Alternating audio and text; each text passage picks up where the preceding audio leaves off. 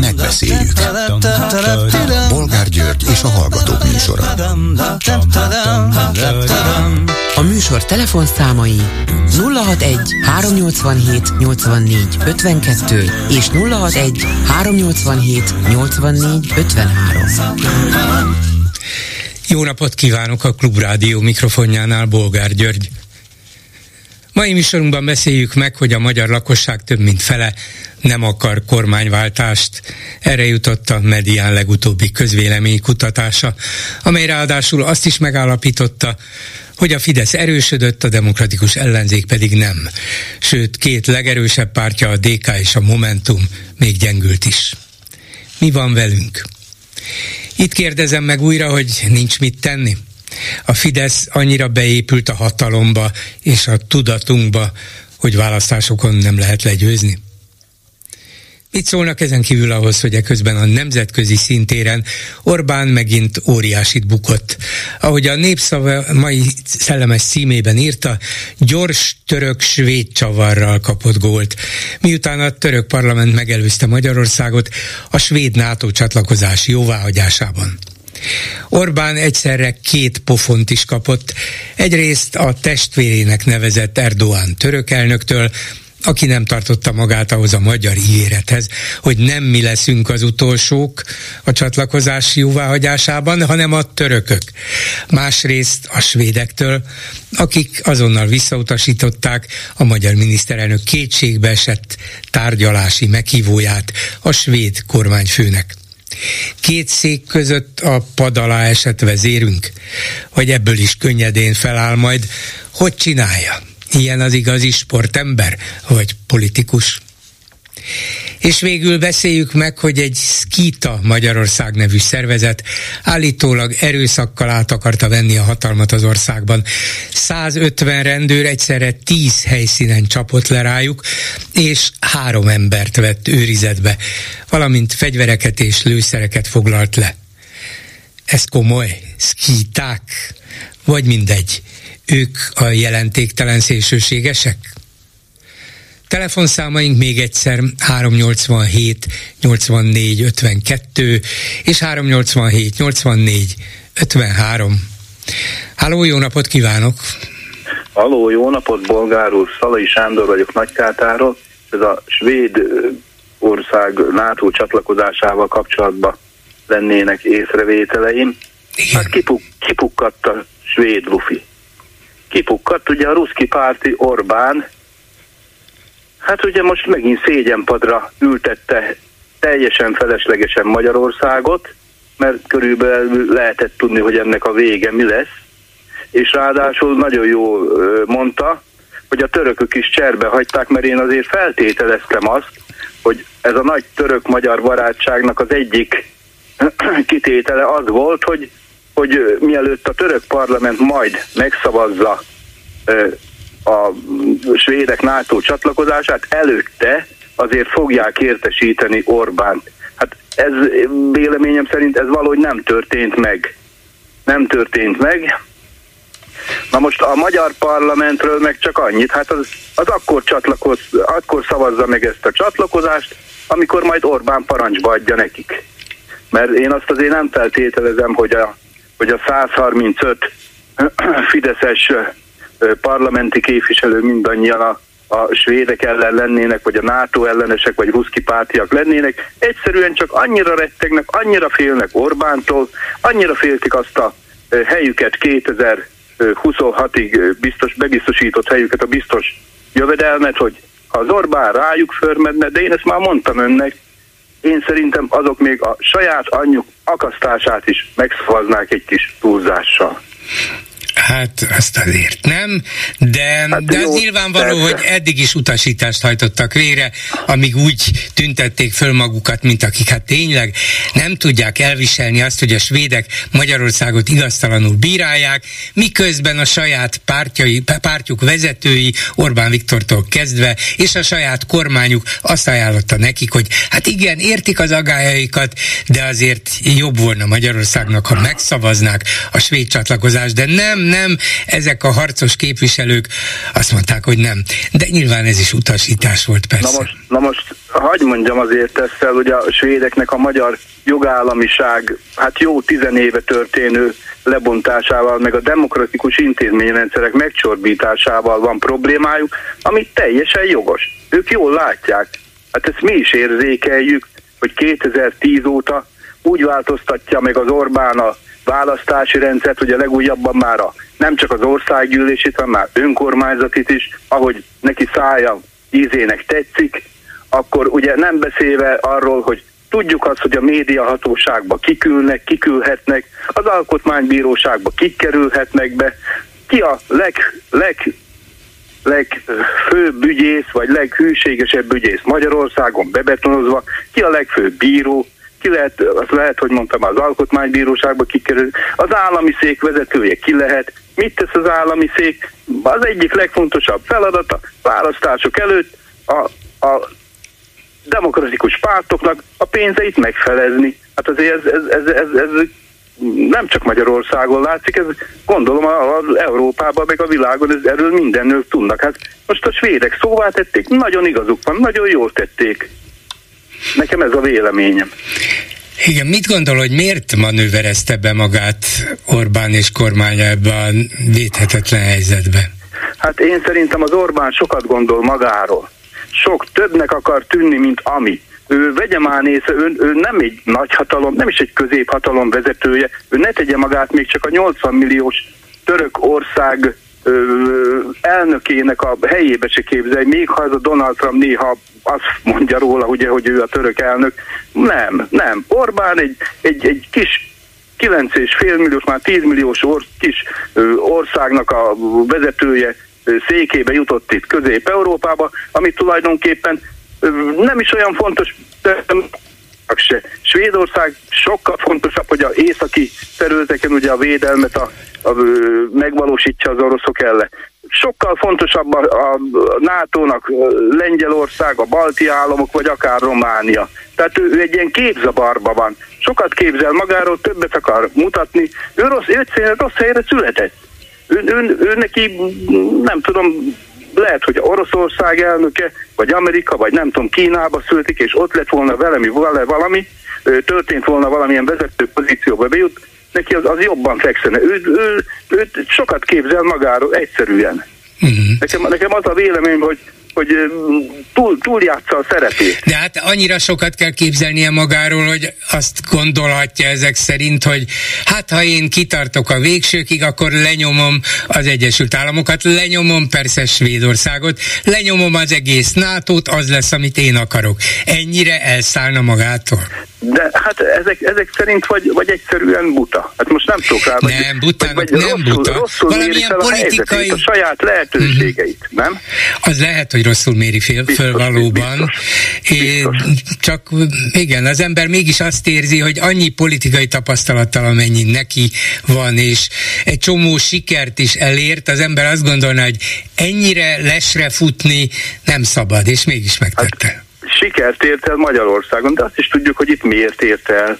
Hát azért ért el, mert a, mert a választások előtt van egy osztogatás, meg tudja szédíteni a választókat azzal, ez már, ez már nagyon régóta megy, a migráns politikával, akkor meg tudja szédíteni azzal, hogyha ha nem ő lesz, nem ő lesz, akkor itt nem tudom én milyen, hú, mi lesz ebbe az országba, itt kőkövön nem marad, ez állandóan ezt nyomatják meg, ugye a kezében van a, a, a média nagy része, akkor, akkor a plakáthelyek, tehát olyan, olyan túlsúlya van neki a közmédiában, ami nem közmédia, hát mitől lenne köz? Ez már Fidesz, ez már Orbán média.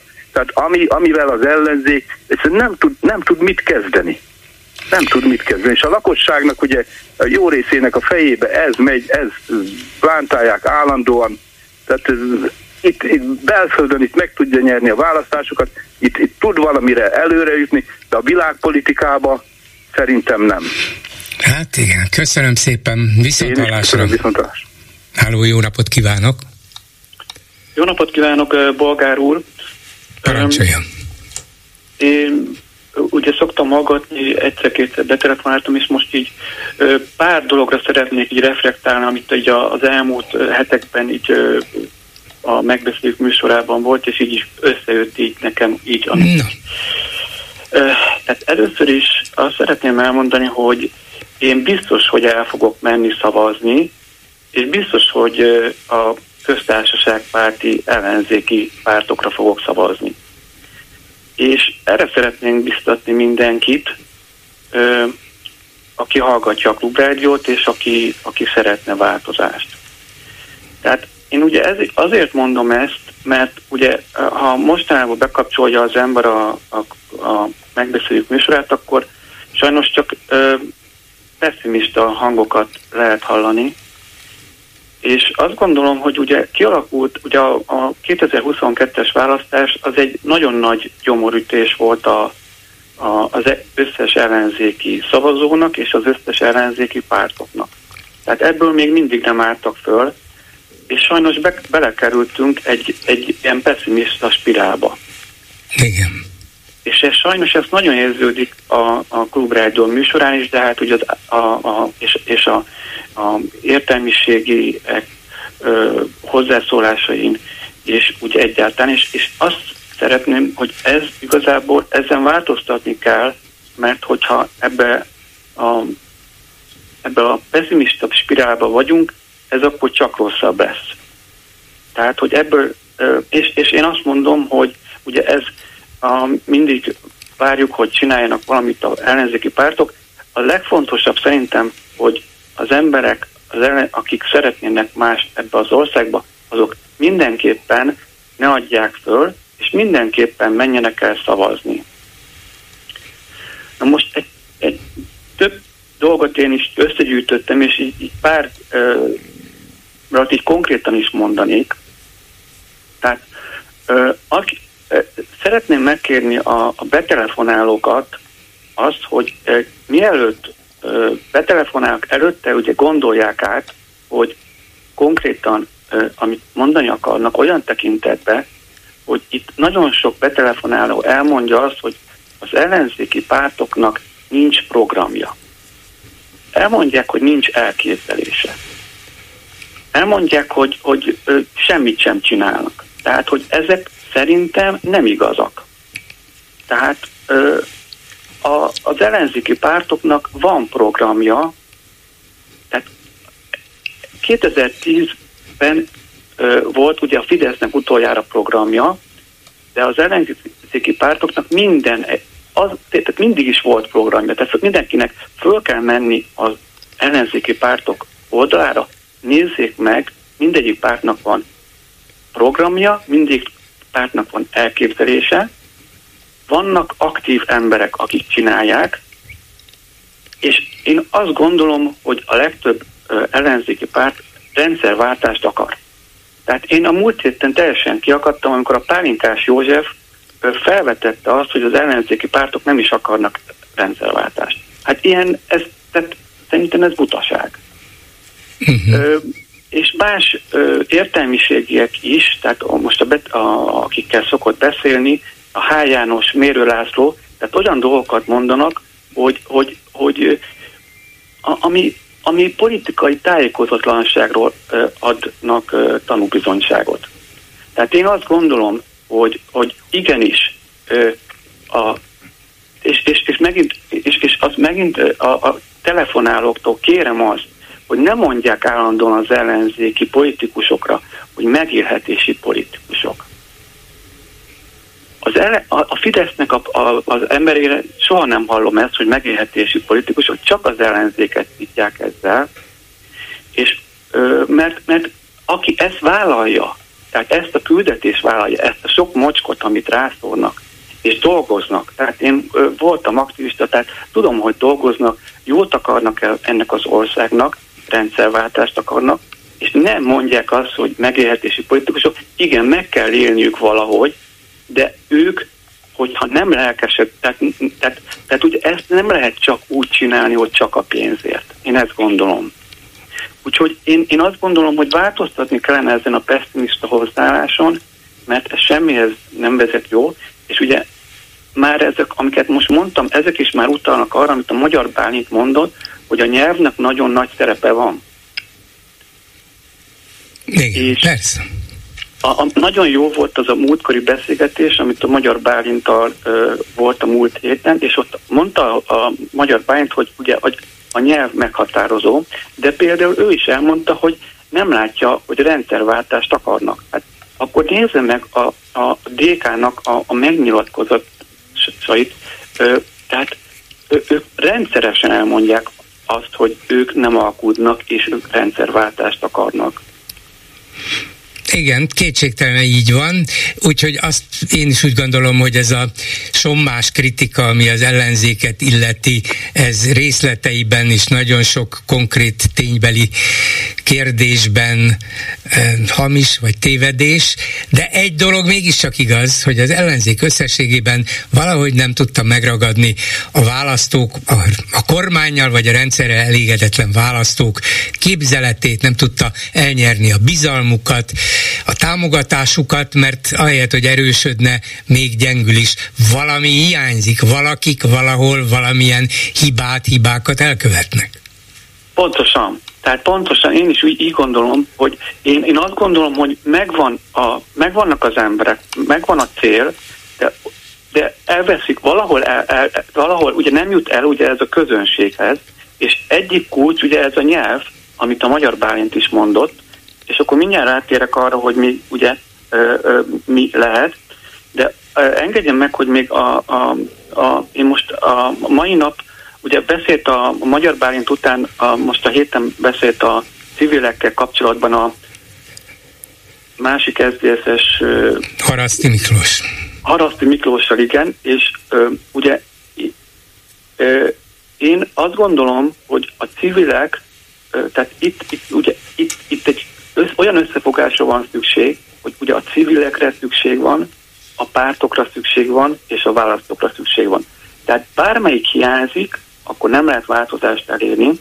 Na most után a Haraszti Miklós sem tudott mondani példákat, utána egy úriember győzködte a bolgár urat, hogy, hogy civilekkel beszéljen meg, hogy az a jövő, de nem tudott mondani senkit.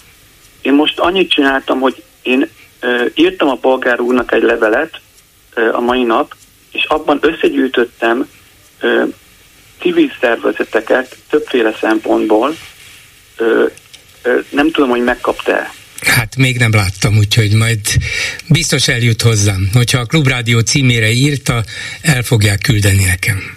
Jó, tehát ez, ez egy kis segítséget szeretnék adni a bolgár úrnak olyan tekintetbe, hogy ebbe nagyon sok olyan szervezet van, akik mondjuk a klubrádióba nem nagyon kerülnek be, de a bolgár úrnak is egy ötlet lehet, hogy, hogy új emberekkel ö, új civil szervezetekkel és azoknak a, az a embereivel, hogyha tudna Igen. beszélgetni, akkor lehet, hogy mivel nem kifejezetten politikai pártok, lehet, hogy, új, lehet, hogy új megközelítéssel, új szemszögből, új problémákat és új megoldásokat fölvetve segítenének az ellenzéki gondolkodásban, meg a pártok működésében. Értem, köszönöm, el fogom olvasni és visszatérek rá. Minden jót, viszonthallásra! A telefonnál pedig Acél Petra, a Moholli Nagy Művészeti Egyetem kommunikáció és médiatudomány professzora, az egyetem jövőképességi obszervatóriumi obszervatórium kutatási projektjének vezetője. Jó napot kívánok! Jó napot kívánok, szeretettel köszöntöm a hallgatókat is. És azért gondoltam, hogy beszélgessünk itt ebben a műsorban, mert föltűnt talán egy egy-két héttel ezelőtt az Index portálon egy interjú, illetve egy hosszú beszámoló, többek között önt is megkérdezve arról, hogy Magyarország jövőképesség szempontjából a világ országai között a 12. helyet foglalja el, megelőzzük a japánokat, az, a briteket, az amerikaiakat, szóval Magyarországnak van jövője, sokkal nagyobb vagy biztosabb jövője van, mint számos más nálunk fejlettebb és sikeresebbnek tartott országnál, és arra gondoltam, na ez annyira érdekes, hogy ezt meg kell kérdeznem, hogy ez mennyire komoly, mennyire alapos, mik, a, mik azok az érvek, mik azok a bizonyítékok, amelyek alapján az önök indexe, ez a bizonyos jövő képességi index Magyarországot ilyen előre sorolta. Úgyhogy hallgatom. Nagyon szépen köszönöm az érdeklődést, és remélem, hogy a hallgatók számára is ez akár örömhír. Annyiban már, már előzetesen muszáj egy picit javítanom azon, amit mondott, hogy nem a világországai között, hanem ennek az indexnek, amit ez a központ kidolgozott, ez pedig egész pontosan a jövőképességindex, vagy Future Potential Index, mert ugye ez nemzetközileg is meghirdettük, e, Hát ez az OECD országokat tudta mérni uh-huh. most. Tehát ez 38, 38 ország, vannak, igen. Úgyhogy ennél a világ országai bizony számosabbak. Valóban ez egy viszonylag előkelő hely, azért azt hozzá kell tenni, hogy ez azért nem az első kvartilisbe, tehát nem az első negyedbe első pozíció, hanem már a másodikba, és olyan országokkal vagyunk ebben a szakaszban együtt, mint mondjuk Ausztria vagy Észtország, és előttünk azért vannak 10-11-en, tehát az is igaz, hogy lehet is még javítani mit. Ön azt kérdezte, hogy mennyire komoly ez, remélem, hogy azt a választ várta tőlem, hogy nagyon is komoly. Ugye ezt az egész kutatást és az egész indexösszeállítást egy komoly, többféle együttműködő partnerrel a statisztikai hivatalatól nemzetközi partnerekig való együttműködés előzte meg több éves munka gyakorlatilag. Nem tudom, hogy a, a mennyire ismerik a kedves hallgatók is, hogy milyen egy indexet megcsinálni, hogy az index az egy mérőszám általában. Hozzáteszem, rengeteg index van a világon. Az index piac az jó, jó gazdag, meg jó zajos, és akkor vannak indexek arra, hogy egy város mitől működik, vannak indexek arra, hogy az emberek mitől boldogok. Szerintem mi erről nap mint nap olvasunk. Ez is egy ezek között az indexek között. Ez egy új index, ez egy, ha úgy tetszik, egy magyar fejlesztésű index, aminek a, aminek a mögöttes tartalmát többféle tudományterület ismerete adja.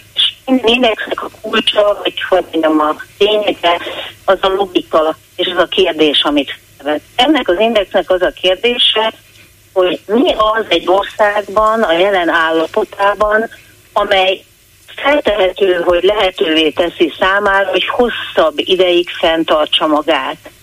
Tehát mik, mik lehetnek azok a jelenlegi, ha úgy tetszik, nem csak garanciák, de adottságok, feltételek, felkészültségek, amelyek a jövőre alkalmasá teszik. Tehát amikor ön bolgár azt mondja, hogy megelőzzük Amerikát, akkor nem abban a tekintetben előzzük meg szükségszerű, hogy most mi a helyzet, hanem abban, hogy vajon mennyi ideig fenntartható ez, hogyha ez így folytatódik. Uh-huh.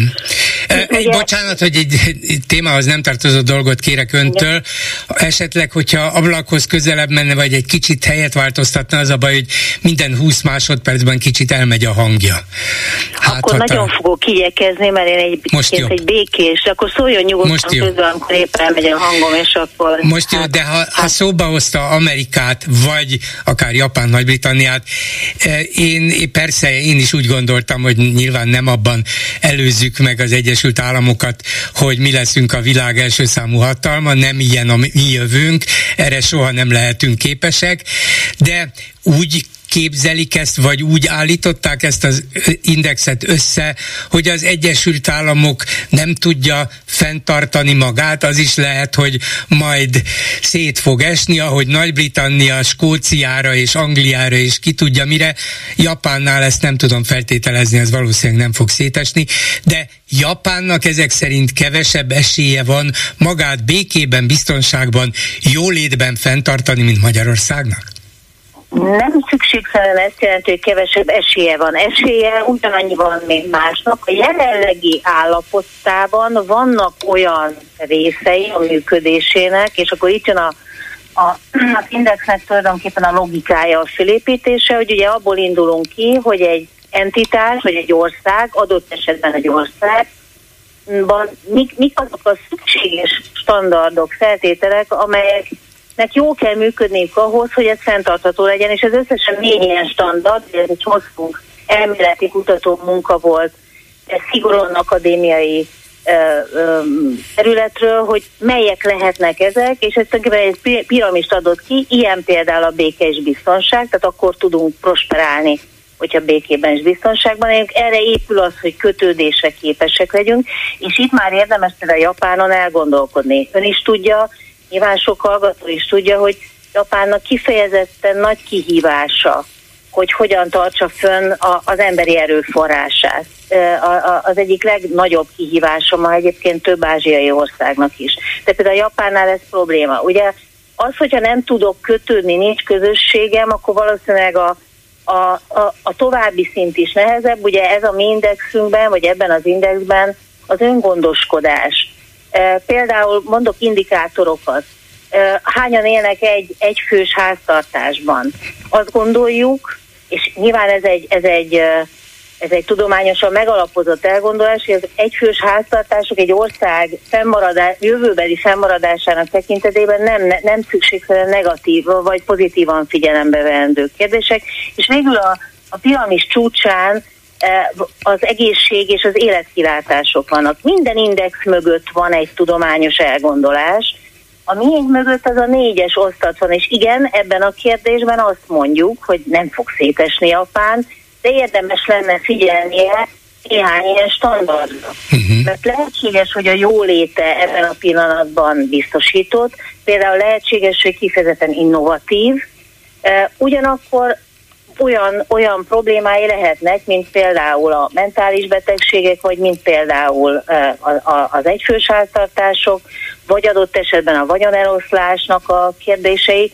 Ugye összesen ez, a, ez az index, ez az egy mérőszám, amit egy rangsorban, amiről ön is olvasott, és amit a kedves hallgatók is megnézhetnek egyébként a MOMEM alapján, rákeresnek az FPO rövidítésre, Szóval ez az egymérő szám, ez 22 indikátorból tevődik össze.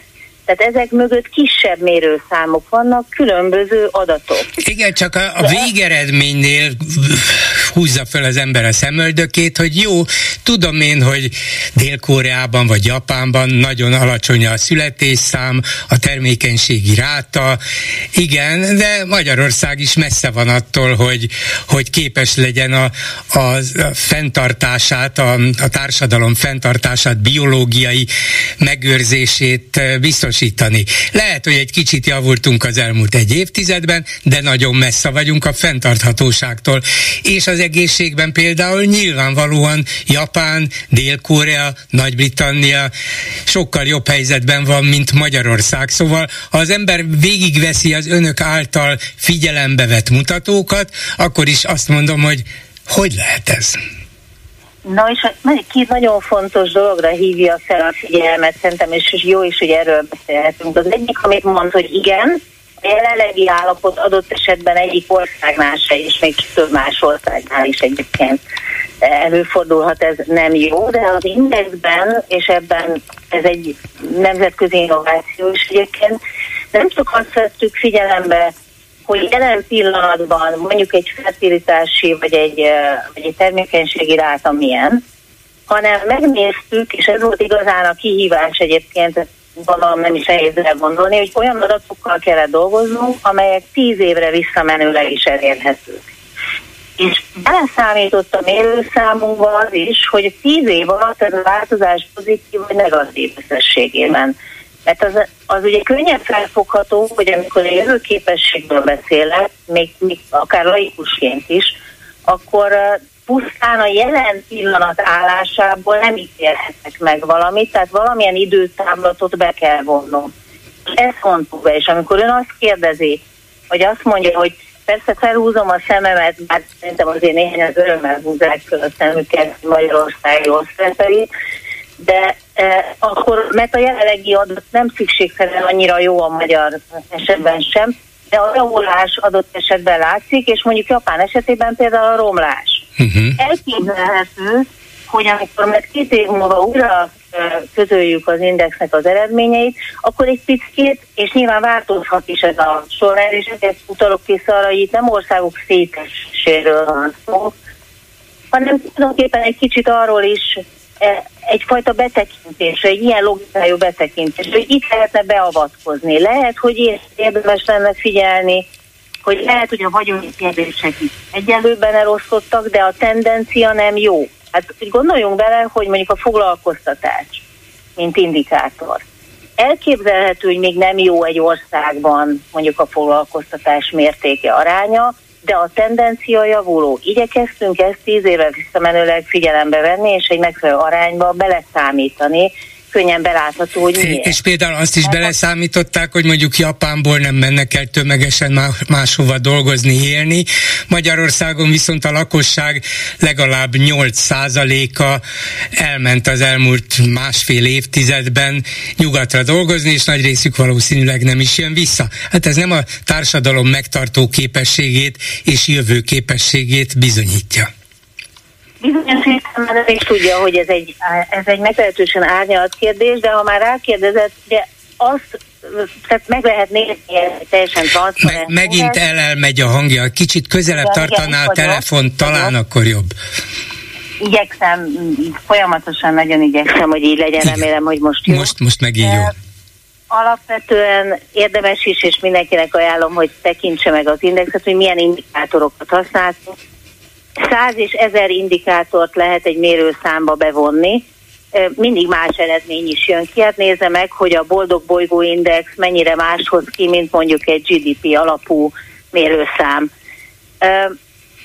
Pont adott esetben ez az adat nem szerepel ebben, amit, amire ön rákérdezett, és ami abszolút releváns lehet, de a döntésünk az volt, hogy igyekszünk megfelelő számú indikátorral dolgozni. Uh-huh. Svájc, példa, Svájc például megelőz bennünket ezen az indexen, vagy mi előzzük meg Svájcot? Mindjárt mondom, és nézem is. Ugye előttünk van, előttünk van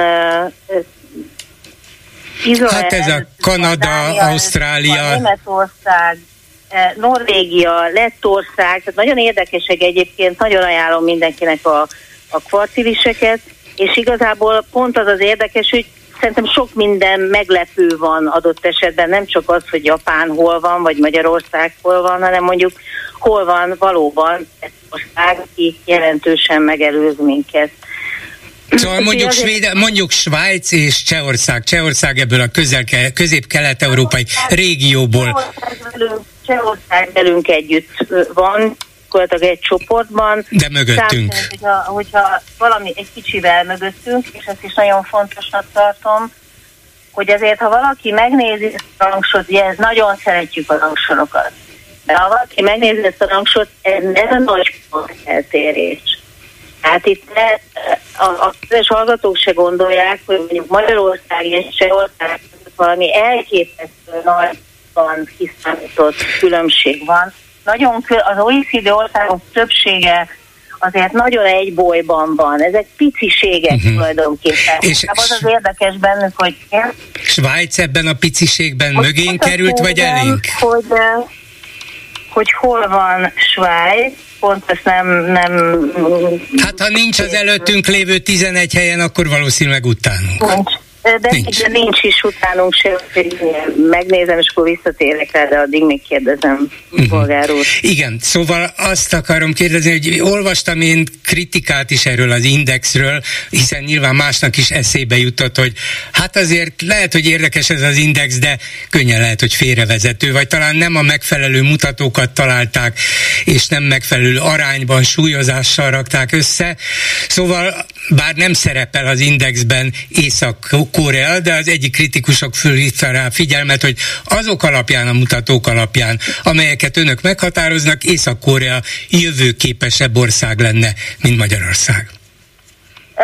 Köszönöm, hogy ezt a kritikát felhozza, mert ez nem is ezzel az indexel kapcsolatos, hanem ennek az előzményével. Ugye már korábban volt egy, egy, egy jövőképességgel foglalkozó index, aminek ez tulajdonképpen azt a még a Corvinus, azt a Corvinuson dolgozták, módja, igen. Így van.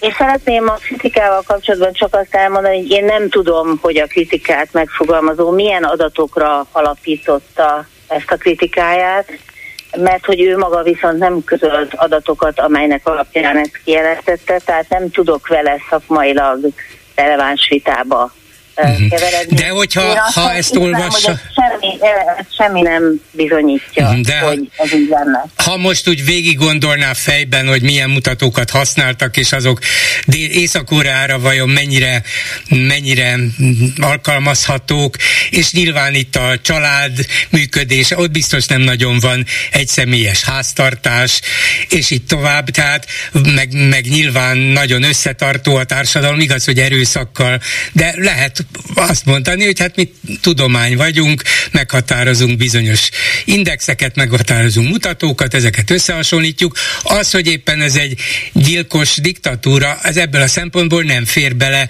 a mi összehasonlításunkba. Nincs ilyen veszély? Nincs, nincs ilyen veszély. Egyébként nem, nem bármit is mondani erre a kérdésre, mert ragaszkodom ahhoz, hogy az adatot lássam, uh-huh. de mivel a mi indexünk számos olyan összetevőt tartalmaz, mint például mondjuk adott esetben a demokratikusság, vagy a, a szavazás, tovább nem nagyon tudnám elképzelni, hogy Észak-Korea bárki veszélyeztetne a valóban demokratikus országok közül, hogy, hogy eléjük kerül. Egyébként Svájc pedig a nyolcadik, tehát minket megelőz. Uh-huh. Értem, értem. Én csak a, valamiért nem tudom, a honlapjukon a 2022-es indexet láttam, és ott még mögöttünk volt, de ezek szerint Svájc javulóban van.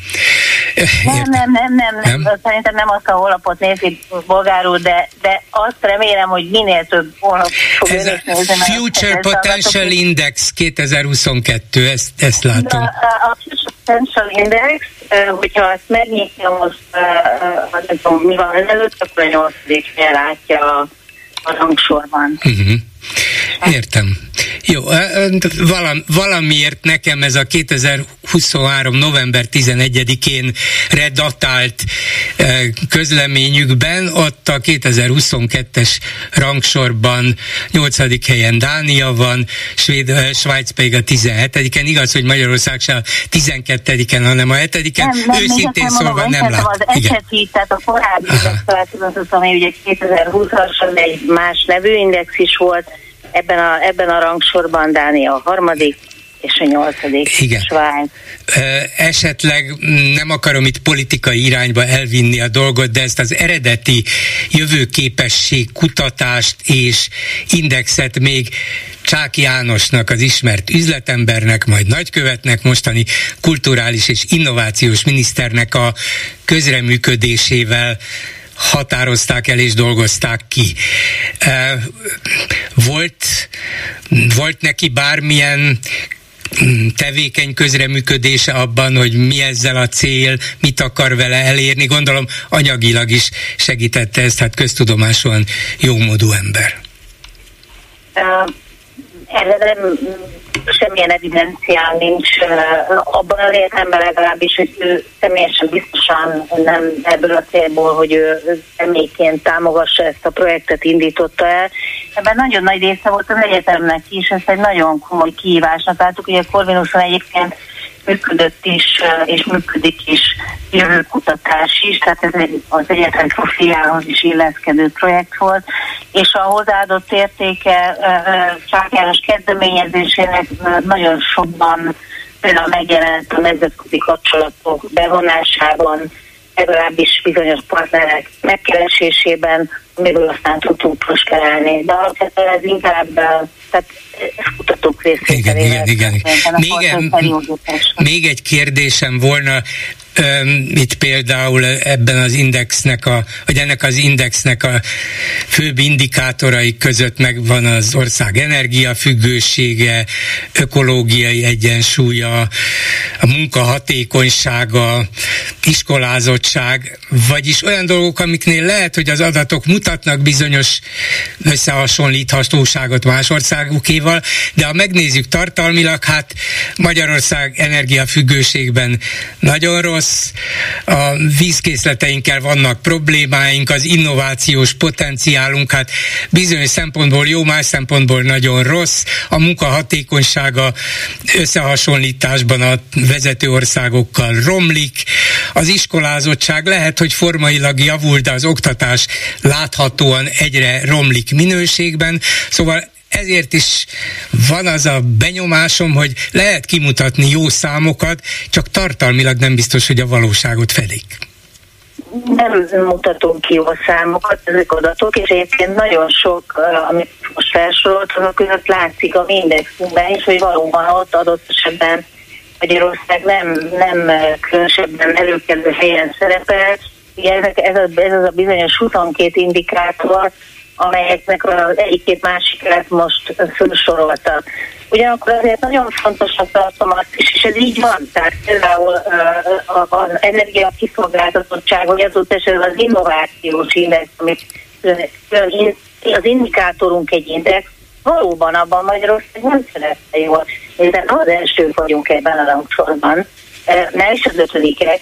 Tehát azért szeretném hangsúlyozni, hogy hogy számos ország meglepődhet, hogy adott esetben előkelőbb helyen látja magát ebben a rangsorban, és számos meglepődhet azon, hogy, hogy kevésbé előkelő helyen látja magát. Ez nem jelenti azt, hogy a nem, nem a elérhető transzparens adatbázisok számaival foglalkozunk. Nyilván 22 indikátorból összetevődik aztán egy mérőszám. És én azért és őszintén remélem, hogy a kedves hallgatók is azt várják, hogy azért a jóról is lehessen beszélni. Tehát azért ez nem világ, a, a világok legrosszabbik ország. Nem, nem, nem. Ezt nem szeretném. És azért én felhívom a figyelmet arra, hogy, hogy számos olyan mutatónk van, adott esetben akár még a, az életkilátásról, a közösség, a szavazói kedv, és így tovább, vagy akár az öngondoskodás bizonyos területei, vagy a foglalkoztatottság területén, amiben jók vagyunk, és a tendenciák is jók. És nem, ezért érdekes ez az index, mert nem azt mondja, hogy ez az ország nagyon jó, hanem azt mondja, hogy ez nem, itt tudná javulni, itt érdemes lenne beavatkozni, sőt, itt nagyon kéne, hogy beavatkoz. A ott adott esetben folytasd azt a tendenciát, és esetleg fordít vissza a rossz tendenciát. Tehát mi azt reméljük, hogy ezt megnézi, az azt látja, hogy tényleg, ez józanul is nekem azt mondja, hogy én is így érzem. Tehát ebben az években semmi nem torzít, tehát az adat ott van. Én olyan adatbázisokkal dolgozunk, ahol volna egy kicsiben a hallgatók is, hogy 38 országra egy formán elérhető adatok jelenleg és visszamenőleg. Uh-huh. Nem olyan egyszerűen, és ezt bárki megnézheti, tehát hogy itt, itt ezen nem, ezeket nem lehet falicsálni. Értem. Köszönöm szépen Acél Petra professzornak a Moméról, aki a jövőképesség kutatási projekt vezetője. Viszont hallásra! Köszönöm, viszont hallásra! És akkor megint tudományjal folytatjuk. Éltető Andrea Hunren közgazdaság és regionális tudomány, köz, tudomány köz, kutatóközpont világgazdasági intézetének tudományos főmunkatársa. Jó napot kívánok! Jó napot kívánok!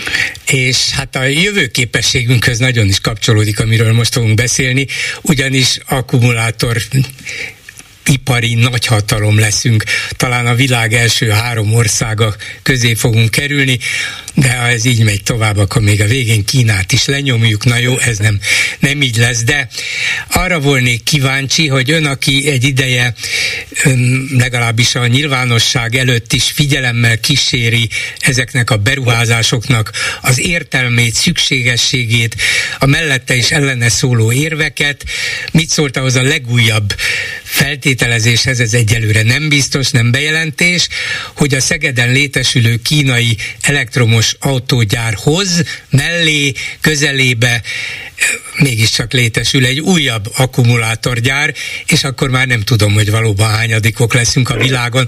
Érdemes ezt ilyen ütemben, ilyen méretekben, ilyen lendülettel folytatni?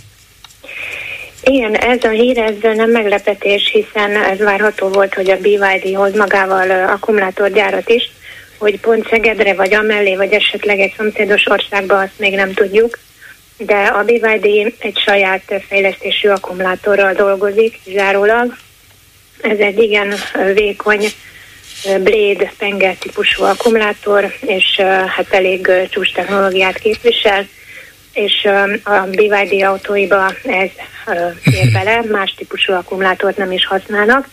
tehát ők a saját ö, akkumulátoraikat. És nyilván nem volna észszerű gazdaságilag, vagy, vagy hatékonyságban, hogy mindig megpakolják a terhajókat Kínában hát, és hozzák nem. ide, ugye? Igen, Tehát... ezt az át, átlag ember is át tudja gondolni, hogy ez nem érdemes. Úgyhogy, hogy nálunk lesz ez az akugyár, vagy máshol azt nem tudni, de enélkül is már eléggé sokféle akkumulátor gyártókapacitás alakul hazánkban, és ezekkel egyáltalán nem az a probléma, hogy akkumulátorgyártás van nálunk, hanem a, a, ennek a mértéke és a módja. A Na de miért probléma ez? Hogyha ez lesz a világ iparának egyik meghatározó, hát tetszik, hajtóereje, hogy átállítják a közúti közlekedést elektromos, illetve hát elem akkumulátor alapúra, akkor kellenek hozzá akkumulátorok, ha itt van Európában nagy autógyártás, már pedig van, még Magyarországon is, hát akkor kellenek hozzájuk akkumulátorok. Ha elsőként csatlakozunk hozzájuk nagy ütemben, nagy mértékben, hát akkor lehet, hogy elsők leszünk, az baj. Hát már most, most a negyedikek vagyunk a világon, tehát a koreai gyáraknak köszönhetően körülbelül akkora kapacitásunk, mint Lengyelországnak, és igen jelentős az exportunk, úgyhogy már most sem vagyunk egy kis hatalom, de a probléma a nagy már válással az az, hogy nincsenek meg hozzá a, egyelőre a kellő erőforrások, tehát energiából importra szorulunk, rendelkezésre álló munkaerő nincsen, ezért hát ugye, ahogy hallható is a hírekben hozzák be az ázsiai vendégmunkásokat, és a vízzel is problémák lehetnek. Egyébként, amiben Magyarország a világon a második, tavaly jelent meg erről egy cikk, az a vizes élőhelyek elvesztése az elmúlt száz évben. Tehát sajnos a felszín alatti vízbázisok is csökkennek. Tehát a, probléma az, hogy egyrészt nincsenek meg az erőforrások, másrészt nagyon költséges ezeknek a megteremtése, tehát például az energia előállítása, továbbá ezek a gyárak hatalmas állami támogatást kapnak, ami máshonnan vonja el az erőforrásokat. Jelenleg olyan 1300 milliárd forintnál tartunk, hogyha az infrastruktúra kiépítését is hozzáveszünk, plusz ehhez jönnek majd még hozzá azok a gáztüzelésű erőművek, amik az energiát szolgáltatják, tehát ez nagyon sokba kerül. Uh-huh. Ez, ez a legfőbb kifogás ellene, hogy nagyon energiaigényes, energiaimportra szorulunk, ugye annak az árára nem igen van hatásunk, de feltételezhető, hogy nem fog visszaesni a földgáz ára a 2020 előtti időszakra, a tízes évekére sok politikai, gazdasági és egyéb okokból sem, és ha ennyire ki vagyunk szolgáltatva részben az energia miatt, részben a technológia miatt a befektetőknek, illetve a beszállítóknak, akkor ez nem igazán magyar érdek? Um, egy probléma, amit említett, ez a kiszolgáltatottság, tehát az itt nálunk jelenlevő akkumulátor ipari lánc, mert egy teljes hálózatról beszélünk az alapanyagtermeléstől az újrahasznosításig, az jelenleg mind ázsiai kézben van. Részben dél-koreai cégek végzik ezt a tevékenységet, illetve most hozzák majd be a kínai cégeket.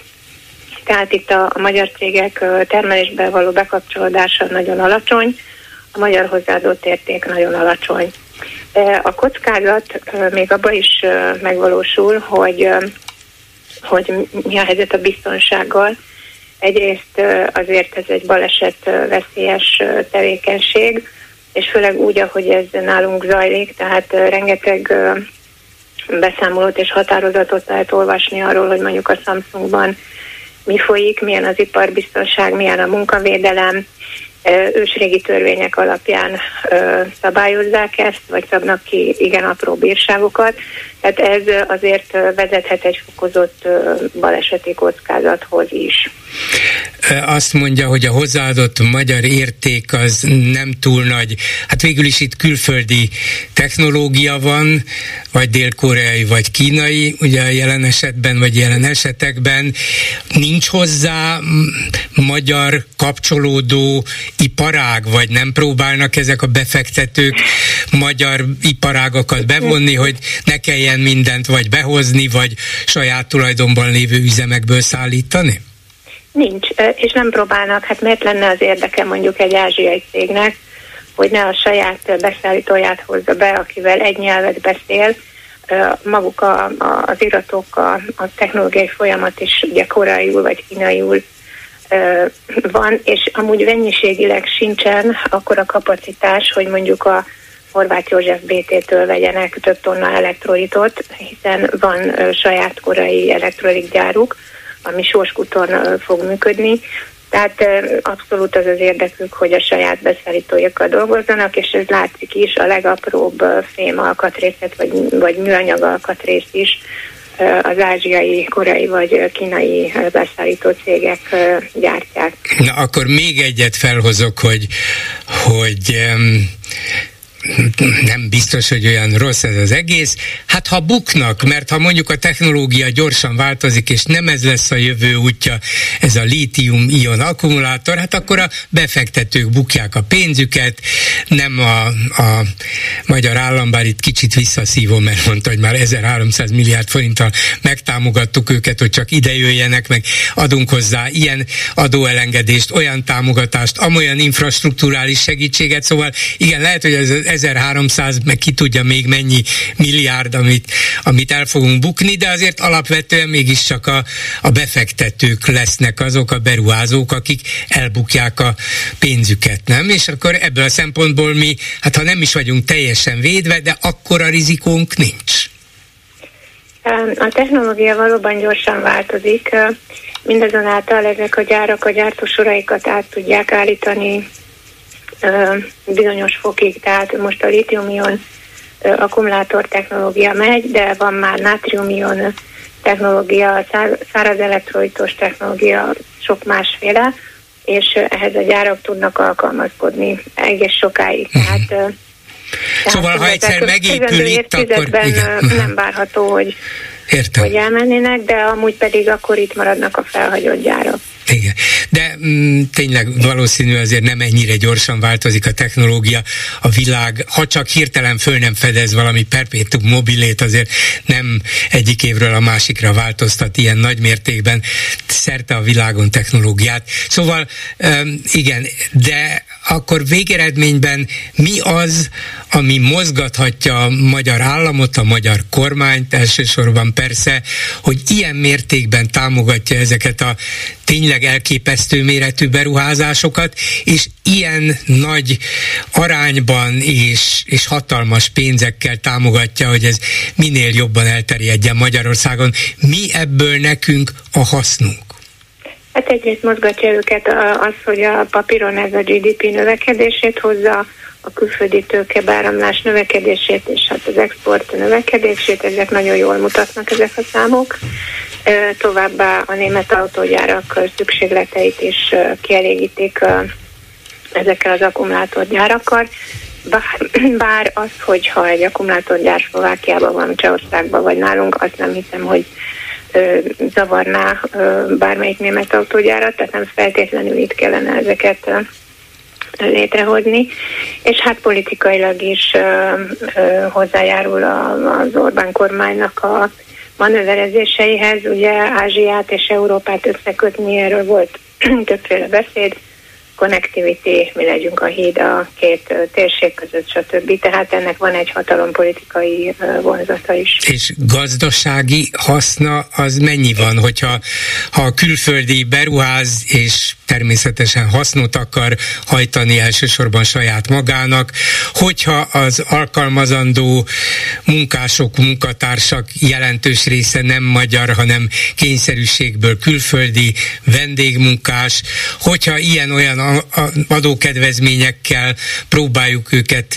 ide csalogatni vagy megtartani, akkor mi a konkrét gazdasági haszon azon kívül, hogy verjük a mellünket, hogy mi itt vagyunk megkerülhetetlen beszállítóként, akkumulátortermelőként. Igen, hát ez, az egyik, hogy majd ránk lesz szorulva Európa az akkumulátor igényeinek a kielégítésével, de hát amit szoktak még mondani, az az iparüzési adó, tehát hogy ezek a gyárak majd fizetnek iparüzési adót azokon a településeken, ahová mennek.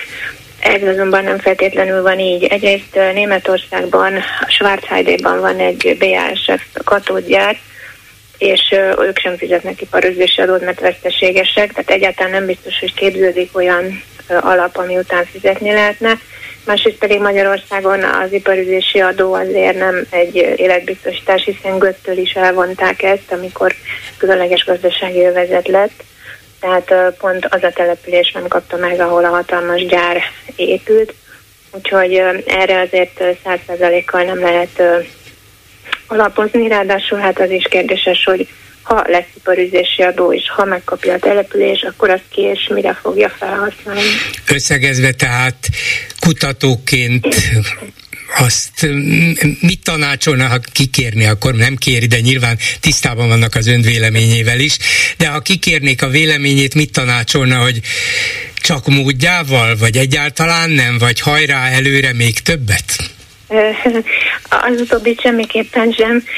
Itt ugye ez a probléma, hogy már ők jóval korábban letárgyaltak több befektetővel ilyen akciókat, tehát mondhatnám, hogy álljunk le, tehát hogy bőven elég már az itt jelenlevő koreaiak kapacitása, vagy plusz még mondjuk egy gyár, de ez, ez nem valósítható meg. Mindenesetre az európai gyakorlatban az látszik, hogy jóval kevesebb a kínai tőke, jóval megfontoltabban haladnak, és mindenképpen a hazai innovációt, a hazai termelést próbálják ösztönözni, akkor is, hogyha ez lassabb folyamat. Köszönöm szépen Éltető Andreának, a Világgazdasági Intézet tudományos főmunkatársának. Viszont hallásra! Viszont hallásra!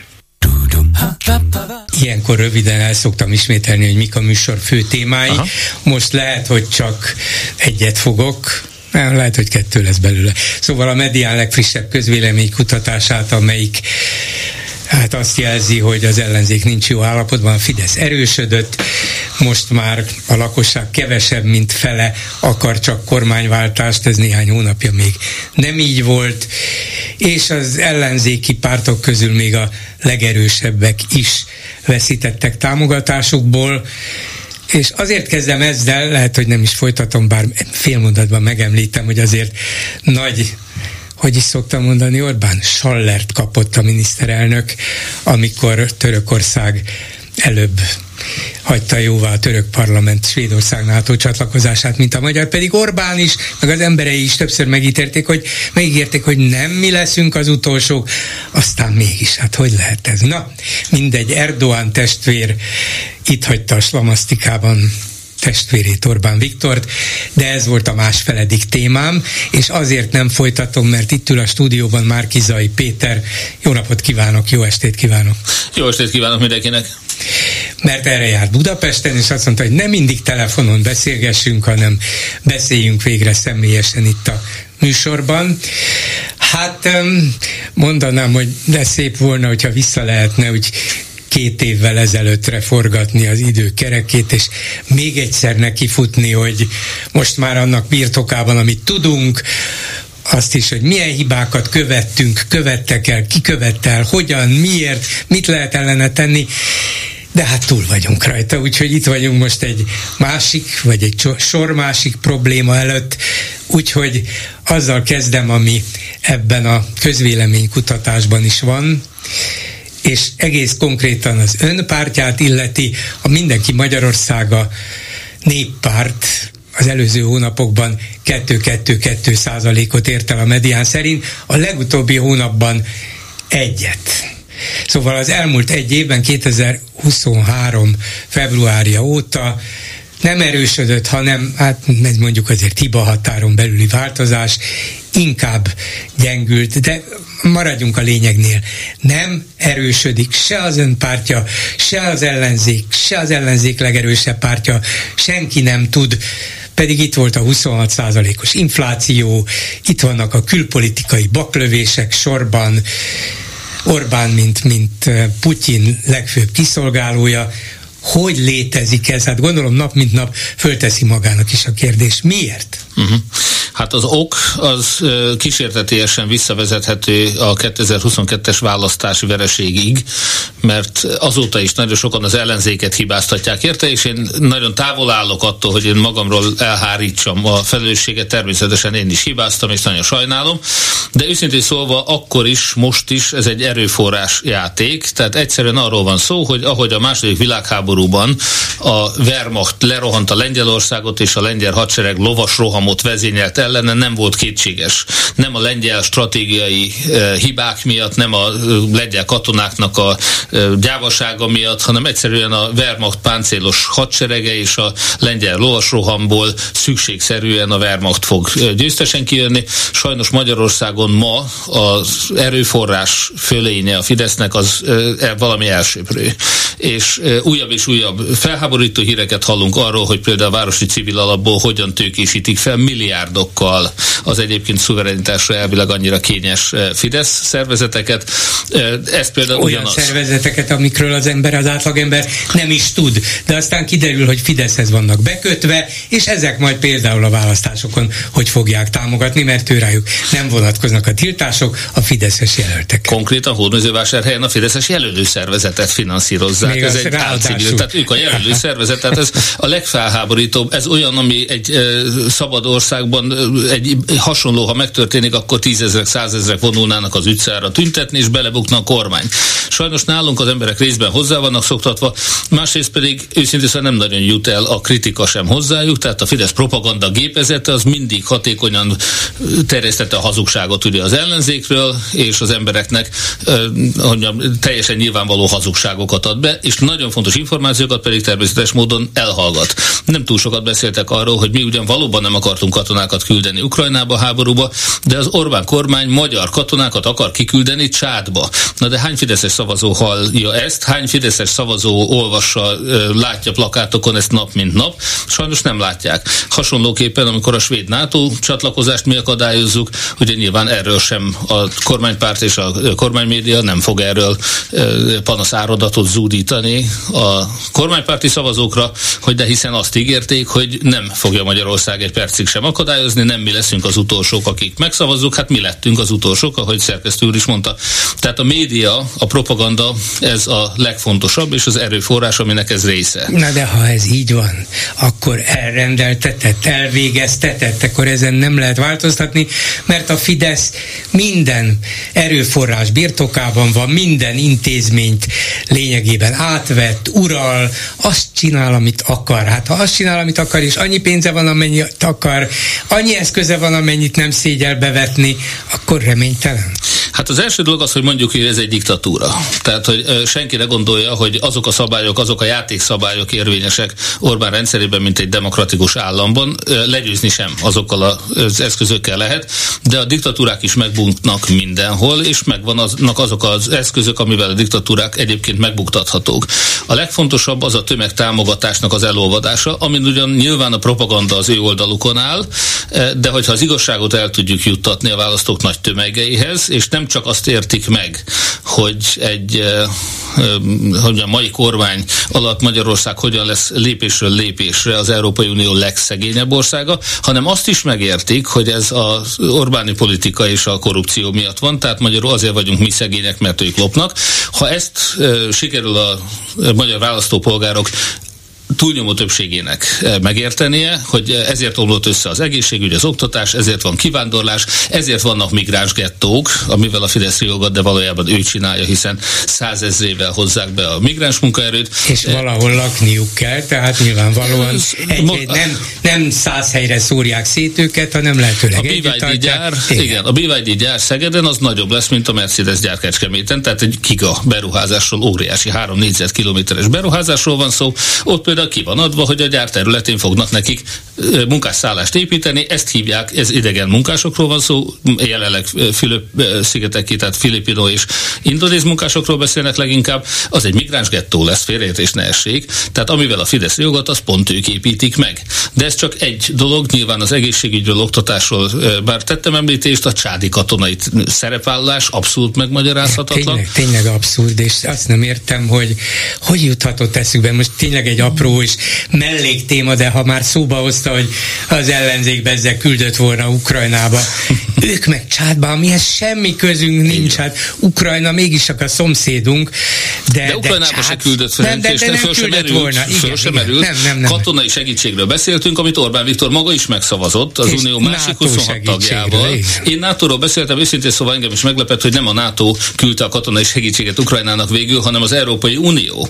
Orbán így is úgy is megszavazta természetesen, mellesleg ezért nem kritizáljuk, tehát a NATO helyett az Európai Unió, de küldött fegyvereket Ukrajnának, de bocsánat, szó se volt arról, hogy katonákat küldjünk oda. Engem az is meglepett, amikor a magyar hadsereg vezérkari főnökét kiküldte Orbán Viktor Ukrajnába. Tehát ő tényleg küldött katonát is Ukrajnába az orosz frontra. Nekem valami eszembe se jutott volna ez, de hogy csátba küldeni, hát, tényleg valami halálos veszedelemben hát magyar katonákat. háború folyik, hát csátban is sokszor voltak fegyveres konfliktusok. Ha valami, ahol nincs közvetlen érdekünk, ahol nem ismerjük ki magunkat, nem ismerjük a, az körülményeket, nem ismerjük a szereplőket, de életveszélyben lehetnek magyar katonák, 200 ráadásul megvédeni se tudja magát, szóval mi, a, mi ez? És akkor még egy szomorú dolgot hagyd mondjak, hogy Orbán Viktor abban is rendkívül ravasz és ügyes, hogy az ilyen fölháborító döntésekhez általában mindig talál néhány ellenzékinek gondolt, én általában általában árulónak tartott pártokat, embereket, akik emellé állnak. Itt is sajnos az, az ungár vezette LMP és a Jobbik megszavazta ezt a, a csádi katonai missziót. Véletlenül ugyanezek azok a pártok is, akik ugye a Karácsony Gergely ellen akarnak indítani jelölteket Budapesten, tehát hogyha valaki tényleg ellenzéki, valakinek elege van a korrupcióból, meg a diktatúrából Magyarországon, az vonja le a következtetést arra nézve, hogy ezek a pártok nyilvánvalóan nem az ellenzék részei.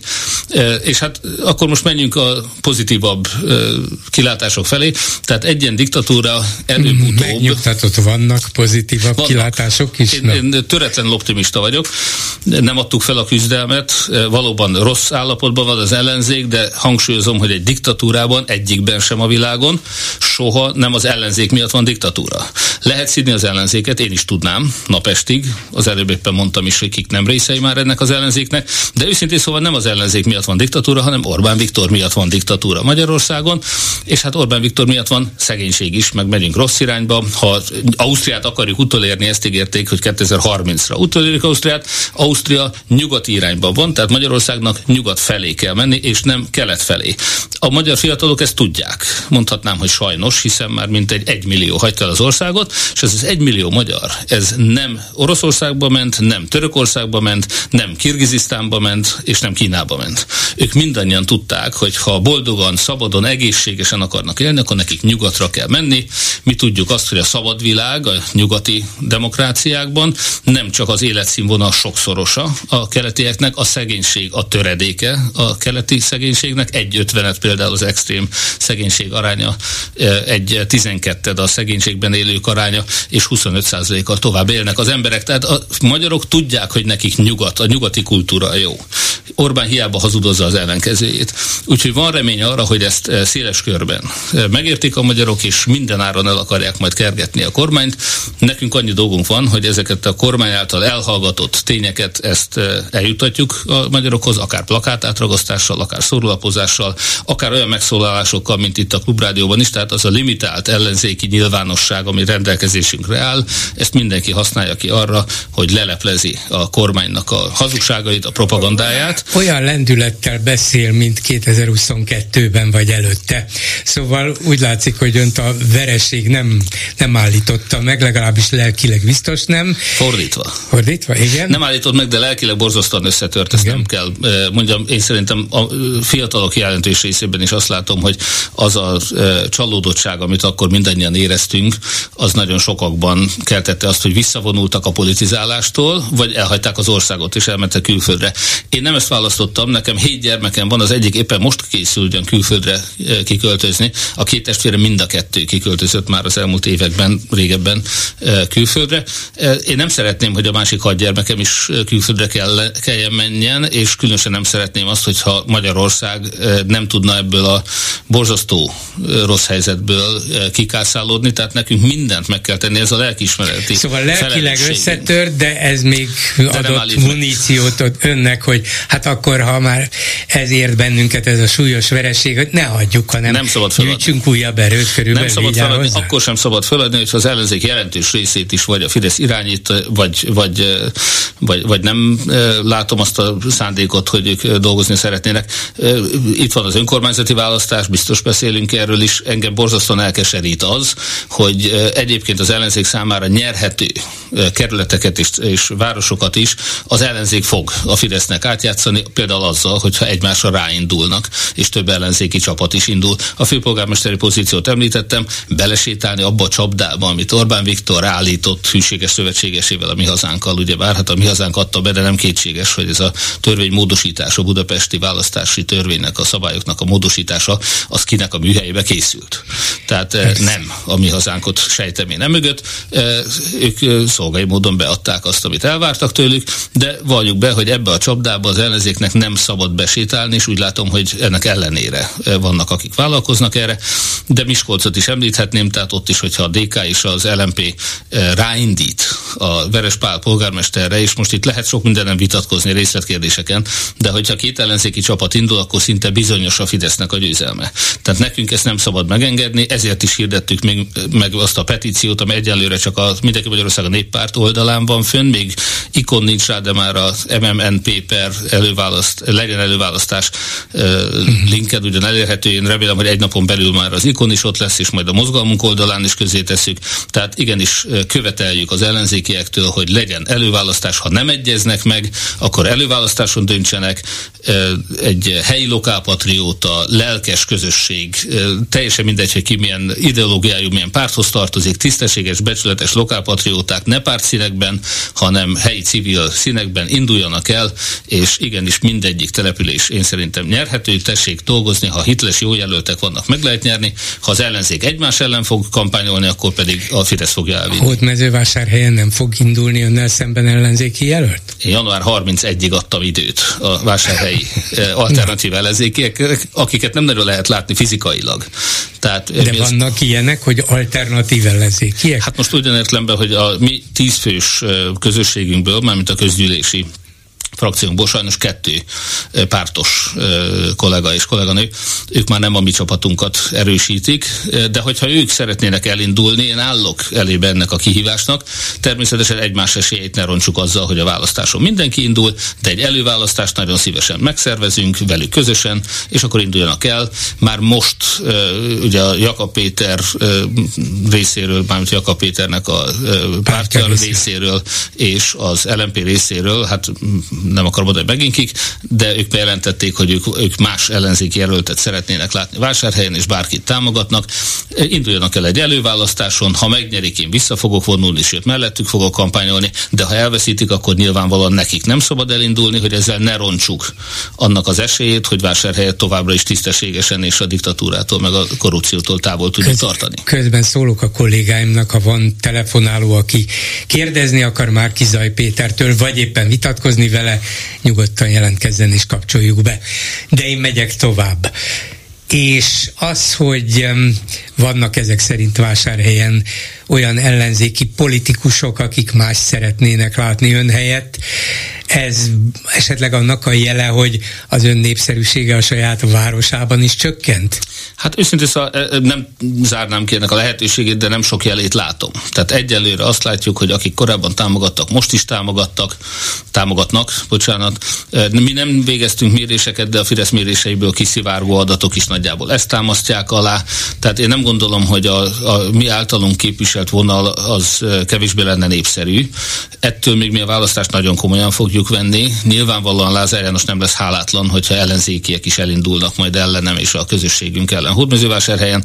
Tehát ha a kutyapárti indulónak 5 millió forintot akartak adni, ha indul, akkor ne gondoljuk azt, hogy akár Hódmezővásárhelyen, akár más településeken nem lesznek olyanok, akiket majd a Fidesz fog lefizetni, meg befolyásolni, zsarolni, azért, hogy ellenzékiként az ellenzék ellen induljanak. Sajnos 19-ben is volt ilyen, Győr, Miskolc és sorolhatnánk, tehát a Fidesz eszköztárában ez természetesen benne van, és hát az is egyértelmű, hogy itt azért akár külföldi magyarokat, akár országon belüli áttelepítéseket így már legálissá téve a Fidesz élt már Vox Turizmus intézményével, vagy éppenséggel éppen Lázár János körzetében buktak le választási csalással a makói roma közösségen belül, buszoztatták őket előbb szavazni, aztán disznóvágásra.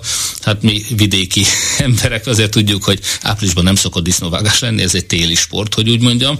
Tehát egyértelmű a választási csalás szándékával osztogattak húst azoknak, akiket ők vittek el szavazni. Tehát vannak olyan eszközök, amivel még egy egyébként többség által támogatott polgármestert is legalábbis meg lehet szorongatni. Biztos vagyok benne, uh-huh. hogy nálunk is készülnek ilyennel, mi pedig készülünk arra, hogy ezeket kivédjük. No, van itt egy hallgató a vonalban. Jó estét kívánok!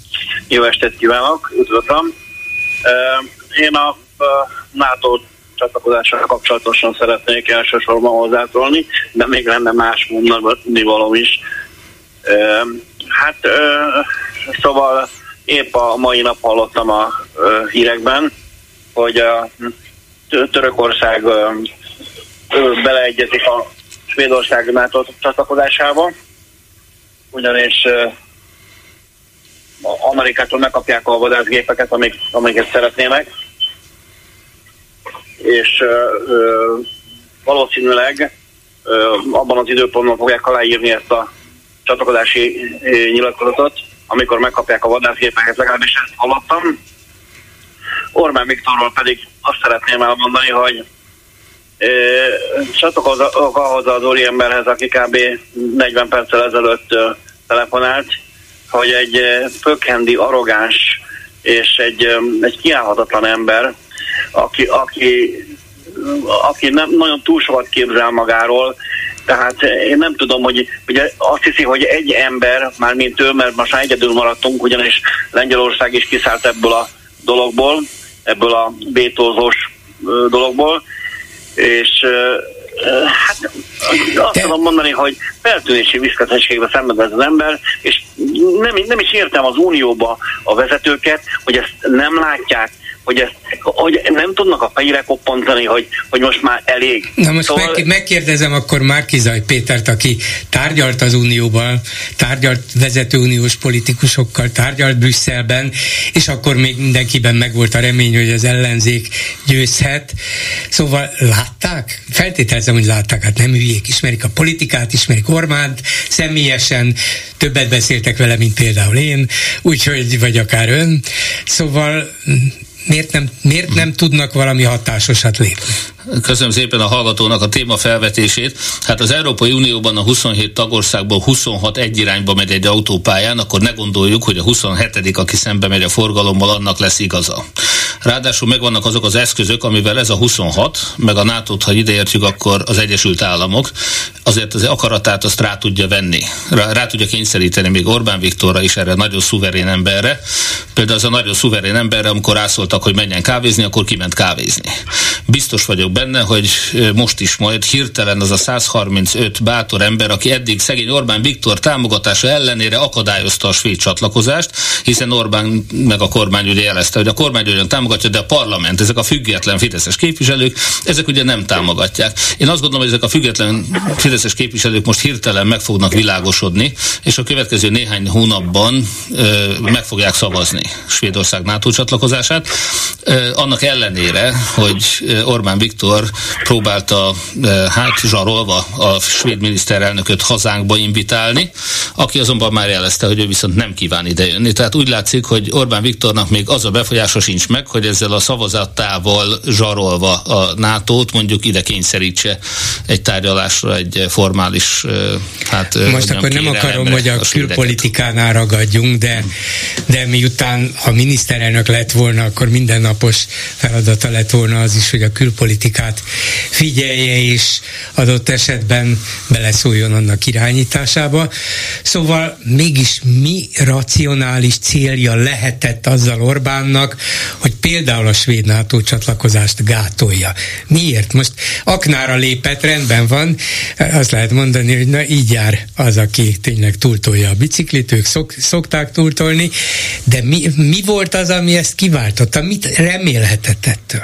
Hát igen, ahogy a kedves hallgató emlékeztetett arra, hogy például Törökország esetében akár egy vadászgép beszerzés is lehet a zsarolás hátterében például.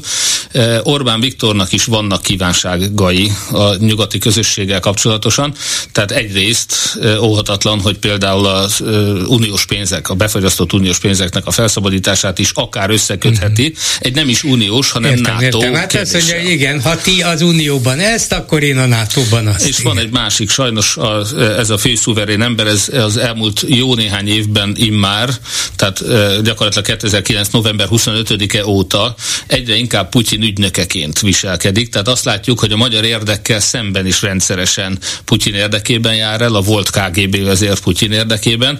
Hát, hogy egy volt KGB vezérnek milyen zsarolási potenciája van Orbán Viktor fölött, azt csak találgatásokra lehet bízni, de azt látjuk, hogy nagyon sokszor a magyar nemzeti érdekkel szemben is Putyin szolgálja Orbán Viktor. Én biztos vagyok benne, hogy Magyarországnak nem nemzeti érdeke az, hogy a svédek ne csatlakozzanak ahhoz a katonai szövetséghez, amely bennünket is véd. Például svéd, svéd vadászgépekkel a magyar hadseregben, magyar légierőben. Így van, ugye? tehát a magyar nemzeti érdek az, hogy Svédország csatlakozzon. Ennek ellenére nyilván Putyin kérésének engedve Orbán Viktor ezt akadályozta, de Amerikának is vannak lapjai, nem kell őket félteni, ha nem is KGB-nek hívják a szolgálatokat az Egyesült Államokban, de biztos vagyok benne, hogy eh, ahogy a kávészünetet meg tudták oldani, az Európai Unióban, az Egyesült Államok, a NATO-ban is meg fogja oldani, hogy Orbán Viktor hirtelen meggondolja magát. Ugorjunk vissza Hódmezővásárhelyre, van egy következőbe, telefonálunk mindjárt. Egy szót engedjenek még Igen, meg. Hogy Bocsánat, persze. az előbbi kérdésre egyrészt nem válaszoltam. Nem csak két évvel ezelőtt, hanem eh, két hónappal ezelőtt is jártam eh, Brüsszelben az Európai Unió központjában, parlamentjében. A parlamentben három bizottsági elnökkel, három frakciónak a vezetésével és kettő biztossal is tárgyaltam, és azt látom, hogy ők nagyon tisztában vannak Orbán Viktornak a szándékaival, és igyekeznek ezt kezelni is. Nekünk szinte egyetlen reményünk jelenleg, hiszen itthon nagyon kevés, hogy már fék és ellensúly maradt Orbán Viktor magatartása és sokszor nemzet ellenes magatartásának a megfékezésére, de az Európai Unió és a NATO is akár rá fogja tudni venni Orbán Viktor sok mindenre. Nekünk az a reményünk, hogyha a magyar sajtószabadságot is az Európai Unió parlamentjén keresztül fogjuk majd megvédeni, a magyar termőföldet, vizeinket, ott tudjuk megvédeni, a magyar munkásokat, ott tudjuk megvédeni, a magyar határt az illegális bevándorlóktól, ott tudjuk megvédeni, a saját kormányunkat ott tudják majd rákényszeríteni arra, hogy tartsa be a játékszabályokat, és ehhez mi a mindenki Magyarország a néppárton keresztül az Európai Néppárt erejét akarjuk majd felhasználni, ezért kérjük nyilván mi ehhez a lépéshez a magyar választópolgárok támogatását. Igen, miután önt többször is megválasztották már polgármesternek Hódmezővásárhelyen, és bízunk abban, hogy idén júniusban is ez történik. Mi az, amit például ebben a városban ön és az ön által vezetett képviselő testület tud és tudott tenni annak érdekében, hogy a lakosságot legalább ott a valóságnak megfelelően, a tényeknek megfelelően tájékoztassák, mert ha ön szerint ez a kulcs, hogy a magyar társadalmat ne tudja Orbán tömegesen félrevezetni, akkor mi az, amivel ön rendelkezett, rendelkezik, és amivel lehet, hogy az ottaniak világosabban látnak, és önt fogják ismét megszavazni. Hát akkor három területre hadd válaszolja külön-külön. Az első az, hogy eljutnak -e az igaz, eljut-e az igazság az emberekhez, mit látnak és eh, mit tapasztalnak. Nyilván egy kisebb közösségben, Magyarország egészéhez képest ugye egy eh, megyegú város, azon belül egy kisebb megyegú város, ugye 41 néhány ezer eh, lakossal beláthatóbb, kezelhetőbb, tehát ahol egy gyalog munkába, és hazafelé, ahol ott vagyok a piacon, a templomban, a bálakon, egyeztetéseken, közösségi ételosztás látogatásokat szervezünk, hajléktalan szállót látogatunk, tehát nagyon sok közvetlen kapcsolat van a polgárokkal, a képviselőinknek úgy szintén, tehát a propagandát tudjuk ellensúlyozni egy kicsit a valósággal, meg a személyes kapcsolattal. Ez az egyik, ami erőt ad, és természetesen van egy helyi televíziónk, és van egy helyi hírportálunk is, amit már mi hoztunk létre, öt évvel ezelőtt, négy évvel ezelőtt pontosítok. Tehát gyakorlatilag mi igyekszünk azért a propagandát ellensúlyozva az igazságot eljuttatni az emberekhez. Ez a nyilvánosság része nyilván. A második az az, hogy a fidesz ellentétben, hogyha valaki megnézi a teljesítményt, és megnézi ezt, hogy mennyire megbízható valaki. Ugye a Fidesz az elmúlt kettő évben országosan az összes választási ígéretét megszegte, meghazudtolta már.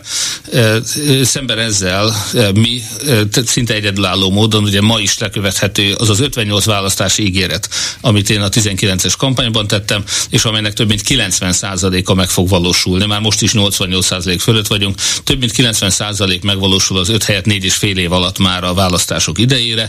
Ez mondom a Fideszhez képest egy fantasztikus teljesítmény, de az ország egészéhez képest is az a nyilvánosság, hogy nekünk listázva van az összes ígéretünk, és ezt követheti mindenki a honlapomon.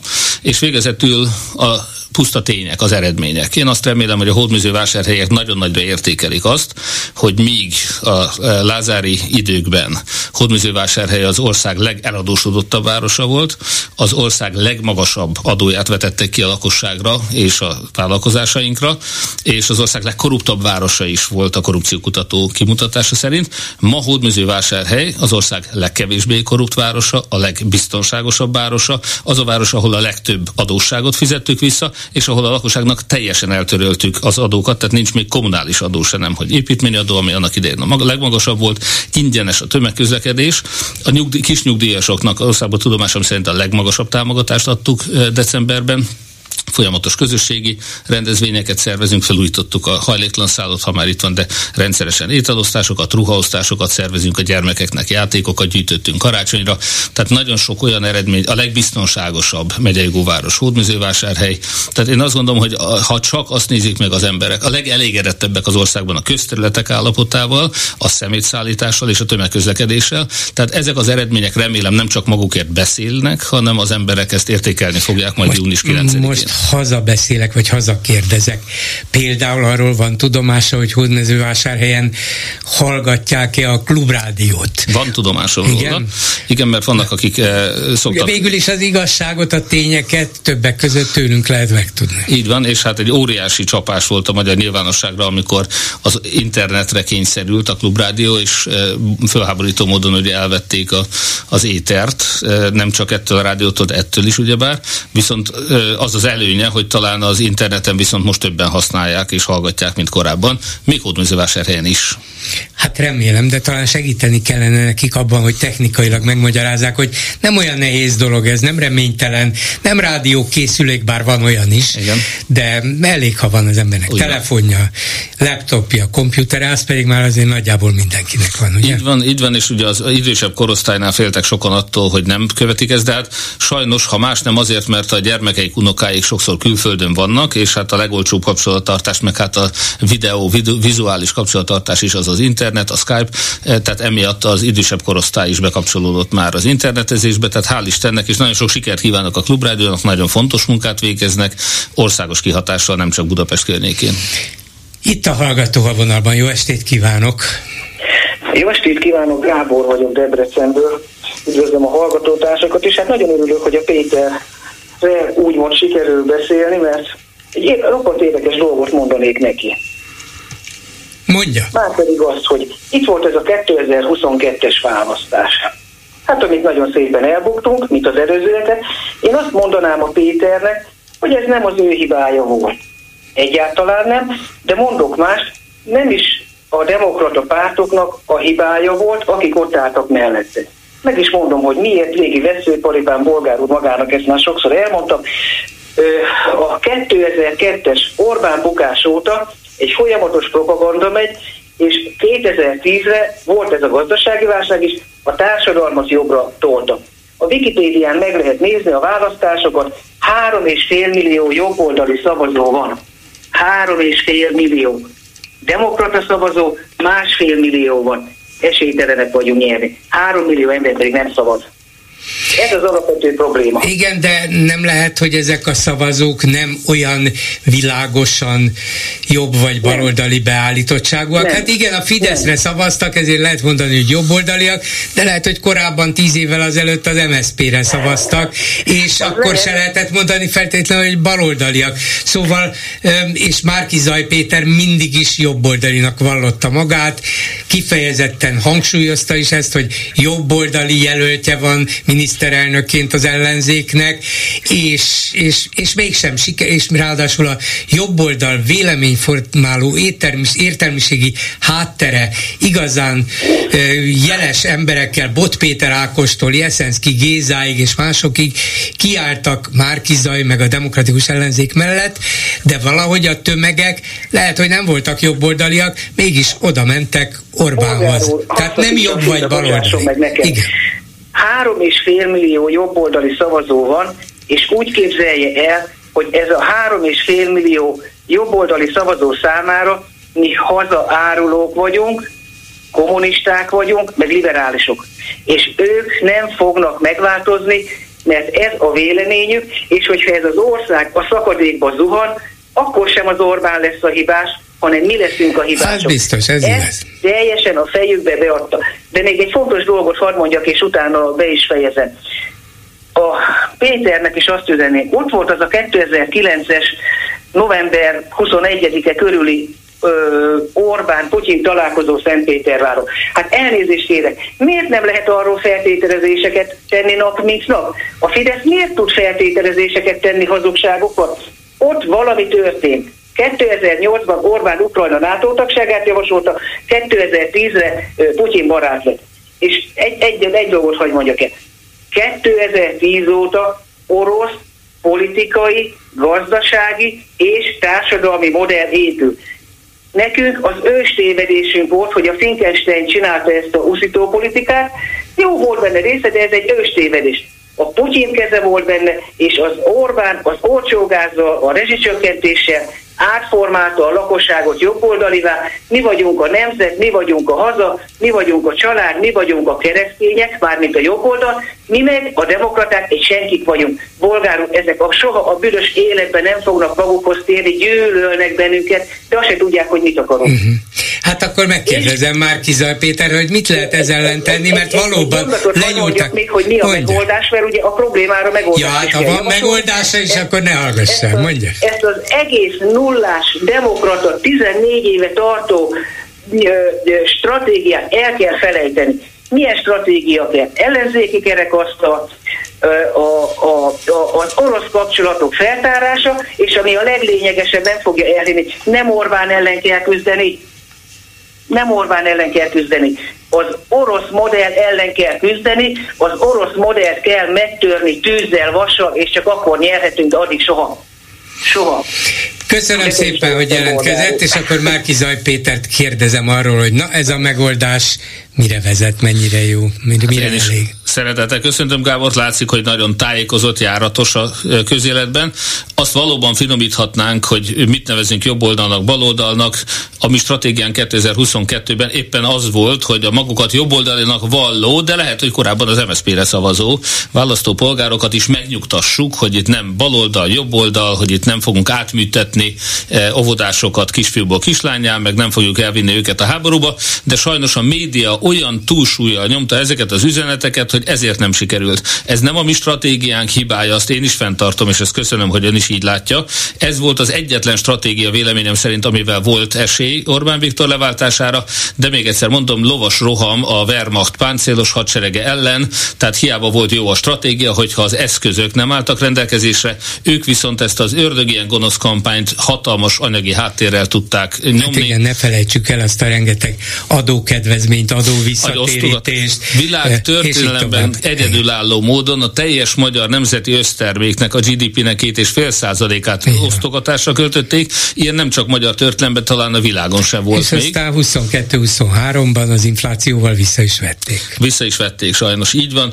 De hát a többi hazugságokat is lelepezhetjük, de az ön megoldásait hadd erősítsen meg, mert azt is jól látja, hál' Istennek, hogy ha nem is értünk ebbe a jobboldal definíciójába, tehát én nem szeretném jobboldalinak nevezni mindenkit, aki a Fidesz szavaz, és nem szeretném nem jobboldalinak gondolni magamat, vagy másokat, akik szoktam mondani, én sokkal előbb voltam jobboldali és keresztény, mint a Fidesz. Tehát nem az ő hitelességükhöz csak ennyit. Viszont önnek igaza van, az ellenzéki kerekasztal azt kell megérteni, és ezt kérem, hogy önök is mindenkinek mondják el, hogy bár az ellenzéki nyilvánosságban, ellenzéki sajtócsatornákon, ellenzéki pártok és újságírók, összereplők szájából is számoltalanszor hallom azt a súlyos és téves állítást, hogy az ellenzék az oka annak, hogy diktatúra van, ez nem igaz.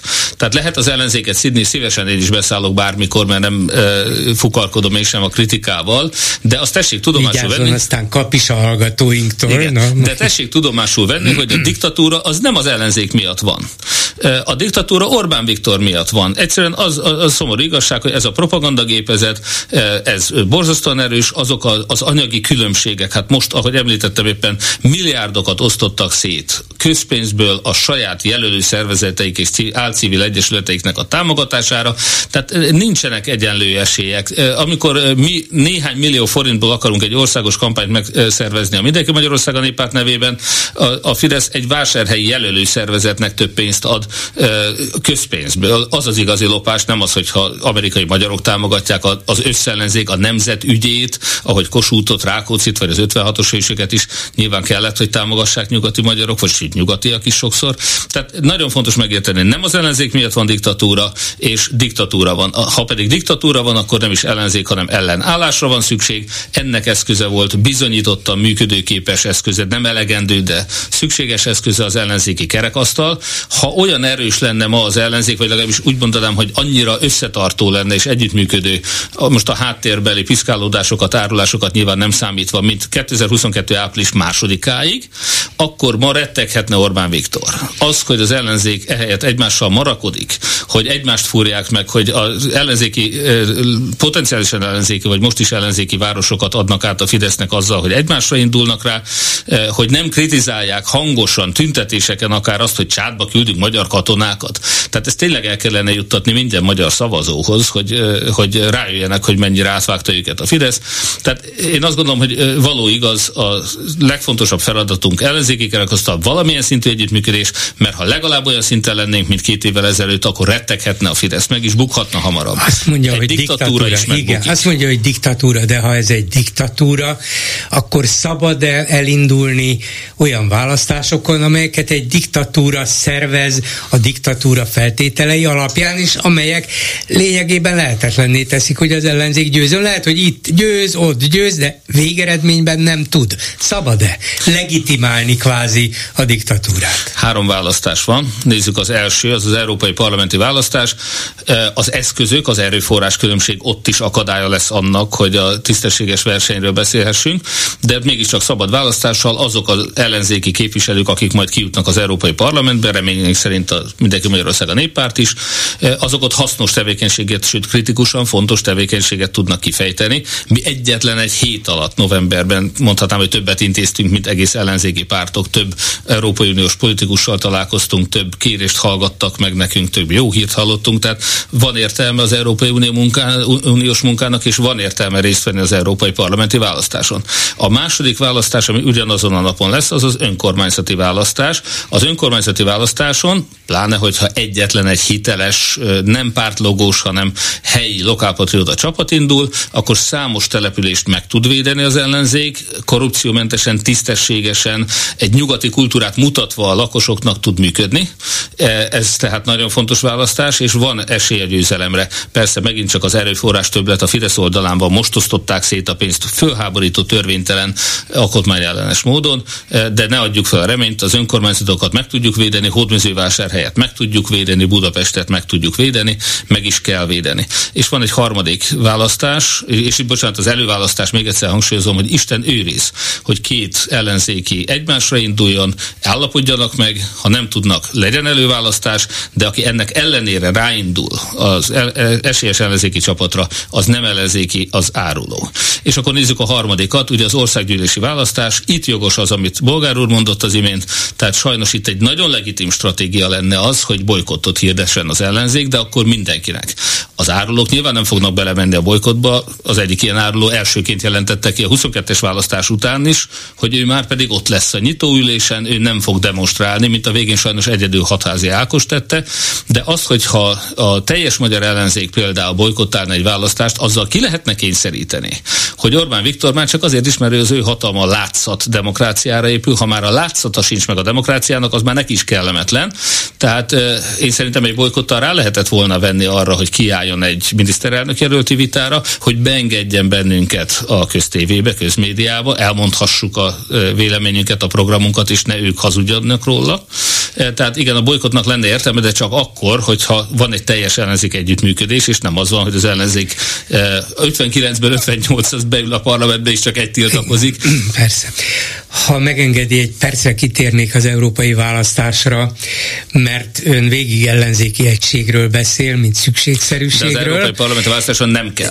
Ott nem kell, formálisan nem kell, hiszen ez egy arányos választás, de látjuk, hogy az ellenzéki pártok jelentős része kicsi. Valószínűleg nem ugorja meg ezt a körülbelül 5%-os bejutási küszöböt. Ugye a medián általam idézett közvéleménykutatása ilyen kispártnak tartja az önét is, de még a jobbikot is, Jakab Péter pártját is, hogy csak a jobb oldalon elhelyezkedő pártokra utaljak, de a Momentum sem biztos, bocsánat, hogy... Vona Gábort is annak tartják, hogy ebből a négy is, formációból igen, csak egy Európa párti valódi ellenzékit látok, és az a mindenki Magyarországon De ha nem tudja elhitetni a választókkal, hogy csak az önére, akkor az lesz, hogy ön is kap kettőt, meg Vona Gábor is kap kettőt, meg a Jobbik is kap talán hármat, meg és mindenki, Jakab, kiesik. és mindenki kiesik. És ez lehet, hogy nem csak önökre vonatkozik majd, hanem még egy-két pártra a, a demokratikus oldalon, vagyis lehet, hogy szépen elindulhatunk, persze bárki bejuthat, és itt Orbánnak a szava és feltételei nem érvényesülnek, de miután az ellenzék darabokra van szakadva, lehet, hogy 8-10-12 százalék a kukába megy a szavazatokból. Kedves Botka László polgármester kollégámnak a szavai úgy szóltak annak idején, hogy ingyen ennyire hülye valaki nem lehet, vagy innen ennyire ostoba valaki nem lehet. Tehát azért ne tétele, vagy ne, ne legyünk annyira biztosak benne, hogy néhány e, csapat nem éppen azért indul, hogy felszeletelje az ellenzéket, hogy nem azért indítja rá egyik ellenzéki a másikra a saját szatellitpártját, a Fidesz az ellenzékre a saját szatellitpártjait, hogy felszeletelje ezeket. Ők tehát a Fidesz érdekében mindenképpen el fognak indulni, nekik ez az utasításuk.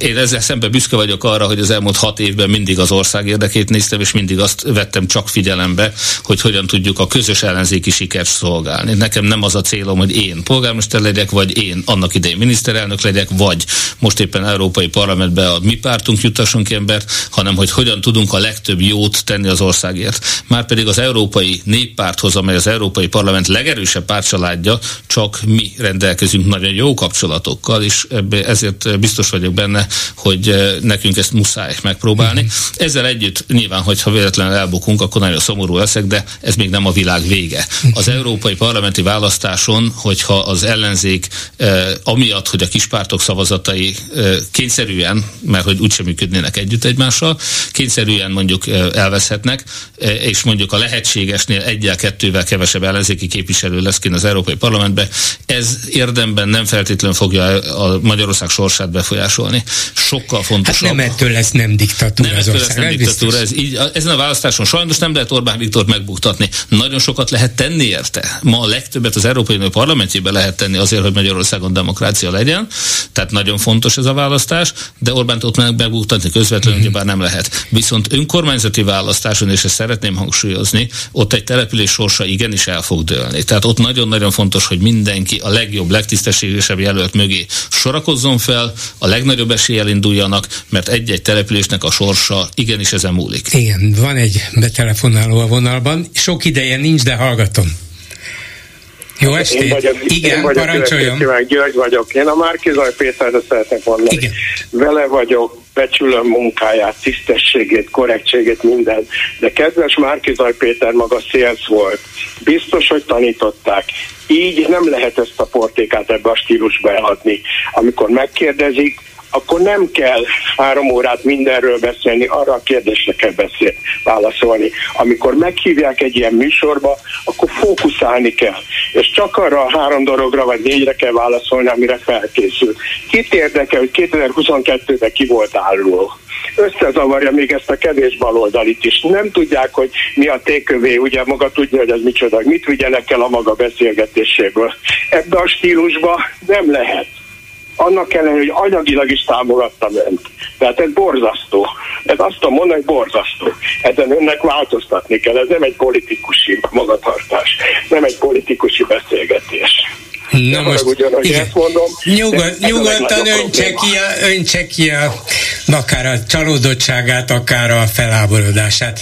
Hát Meghag... értem én, igen. hogy sok pénze van a Fidesznek minden, de hát próbáljunk valahogy úgy... úgy Jó, hatásosabban kommunikáljon a polgármester úr. Jó, hát köszönöm hát szépen. Kell mindent elmondani. Köszönöm e- ebben szépen, igaza van. Mert nem is lehet mindent elmondani. No, de Győ... még van két perce arra, hogy elmondja Nagyon szépen köszönöm a kritikát, önnek teljesen igaza van, még azt is mondhatnám, hogy csapnivaló politikus vagyok. Tehát sajnos az az igazság, hogy nem, nem vagyok kellően fegyelmezett, visszafogott, sőt néha indulatos is vagyok. Önnek maximálisan igaza van. Ezekkel a szerény lehetőségeimmel igyekszem ugyan megfelelni mindenkinek, kétségkívül nem tudok. Teljesen igaza van, jó a tanács, és igyekszem. Bevallom őszintén ide is egy füzettel jöttem, fel volt írva néhány szó. Azok a legfontosabb, amit én el akartam mondani, azt egyébként elmondtam. Emlékszem, amikor először csináltam önnel interjút, és az valamelyik kerületi tévében volt, oda is egy nagy, ez ilyen kék füzettel, mint a mostani érkezett, nem tudom hány lap van benne, de valószínűleg száz fölötti, és, és akkor azért az nagy dolog volt, hogy jé, egy politikus ennyire felkészülten jön, hogy jegyez, hogy följegyez, hogy összegez, hogy ott van, és nem veszik el semmi. Mondom, van ebben az emberben valami, de lehet, hogy ez a jó tulajdonság épp az ellenkezőjébe csap át, ahogy ön is elismerte, mert nem lehet és nem szabad mindig mindenről beszélni, még ha van is véleménye róla. Nagyon sok rossz tulajdonságom van, mint politikusnak. Viccesen szoktuk mondani, hogy nem hazudok, nem lopok, és hát ez elszoktak a választók ettől a politikusok esetében.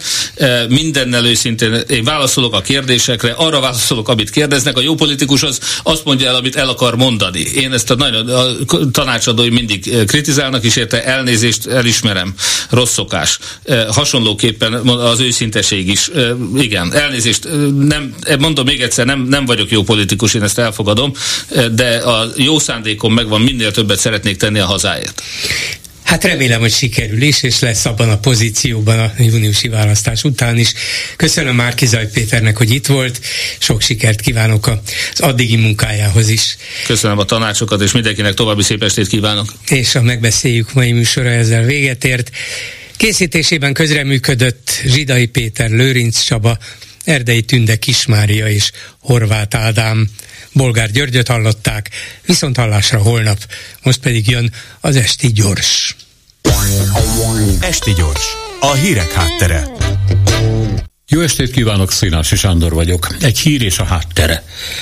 Itt az egész arzenál. AK gépkarabé, maroklőfegyver, lőszer, gázpisztoly, légfegyver, gumilőszer, az állam ellen elkövetendő súlyos bűncselekmény tartozékai jó nem a legpengébb darabok.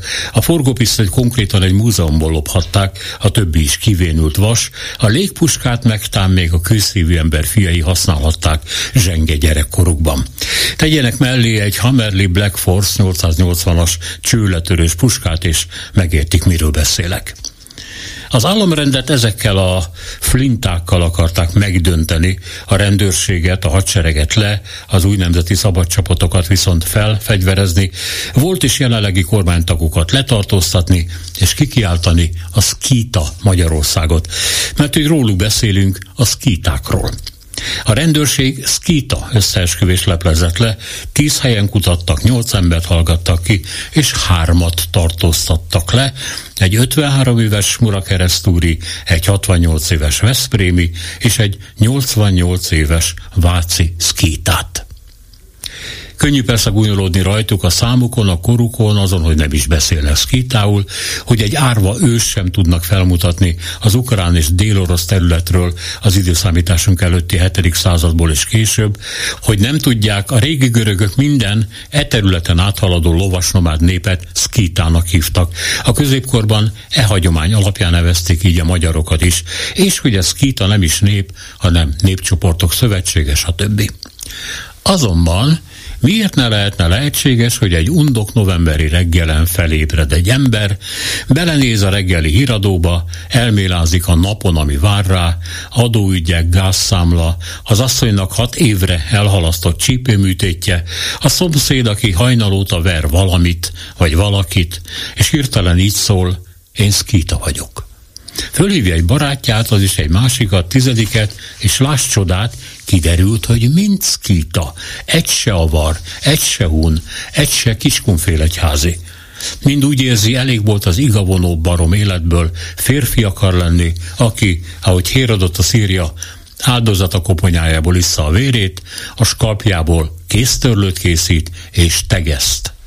Az kita nem könyörög, kérni is csak egyszer kér. 2023. novemberében 1370 ex-magyar fordult az országgyűléshez, hogy nyilvánítsa őket Skita népcsoportá, ám a szolga had ezt megtagadta. Csoda-e, ha ezután a harcos, ha 88 éves, ha nem, légpuskát és gumilövedéket szerez be, hogy az áruló kormány megdöntse, és ezt még novemberben bejelentse egy videón. A rendőrség gondolom azóta nyomozhatott titokban, de meg is lett az eredménye. Az egyik kihallgatott most éppen a mobiliát böngészi tán, majd elhalványul, és odamutatja a másiknak. A szöveg azt boncolgatja, hogy a szkíták egyik csoportját Dél-Kelet és Kelet-Európában erdélyi trák szkítáknak nevezték, közkeletűen dákoknak. Leheli rémülten a társami szkíta testvére, reszkető ujjakkal a csoport tagjait hívja fel sorban. Maradunk magyarok, közli lehangoltan. Részletek később. Esti gyors, a hírek háttere.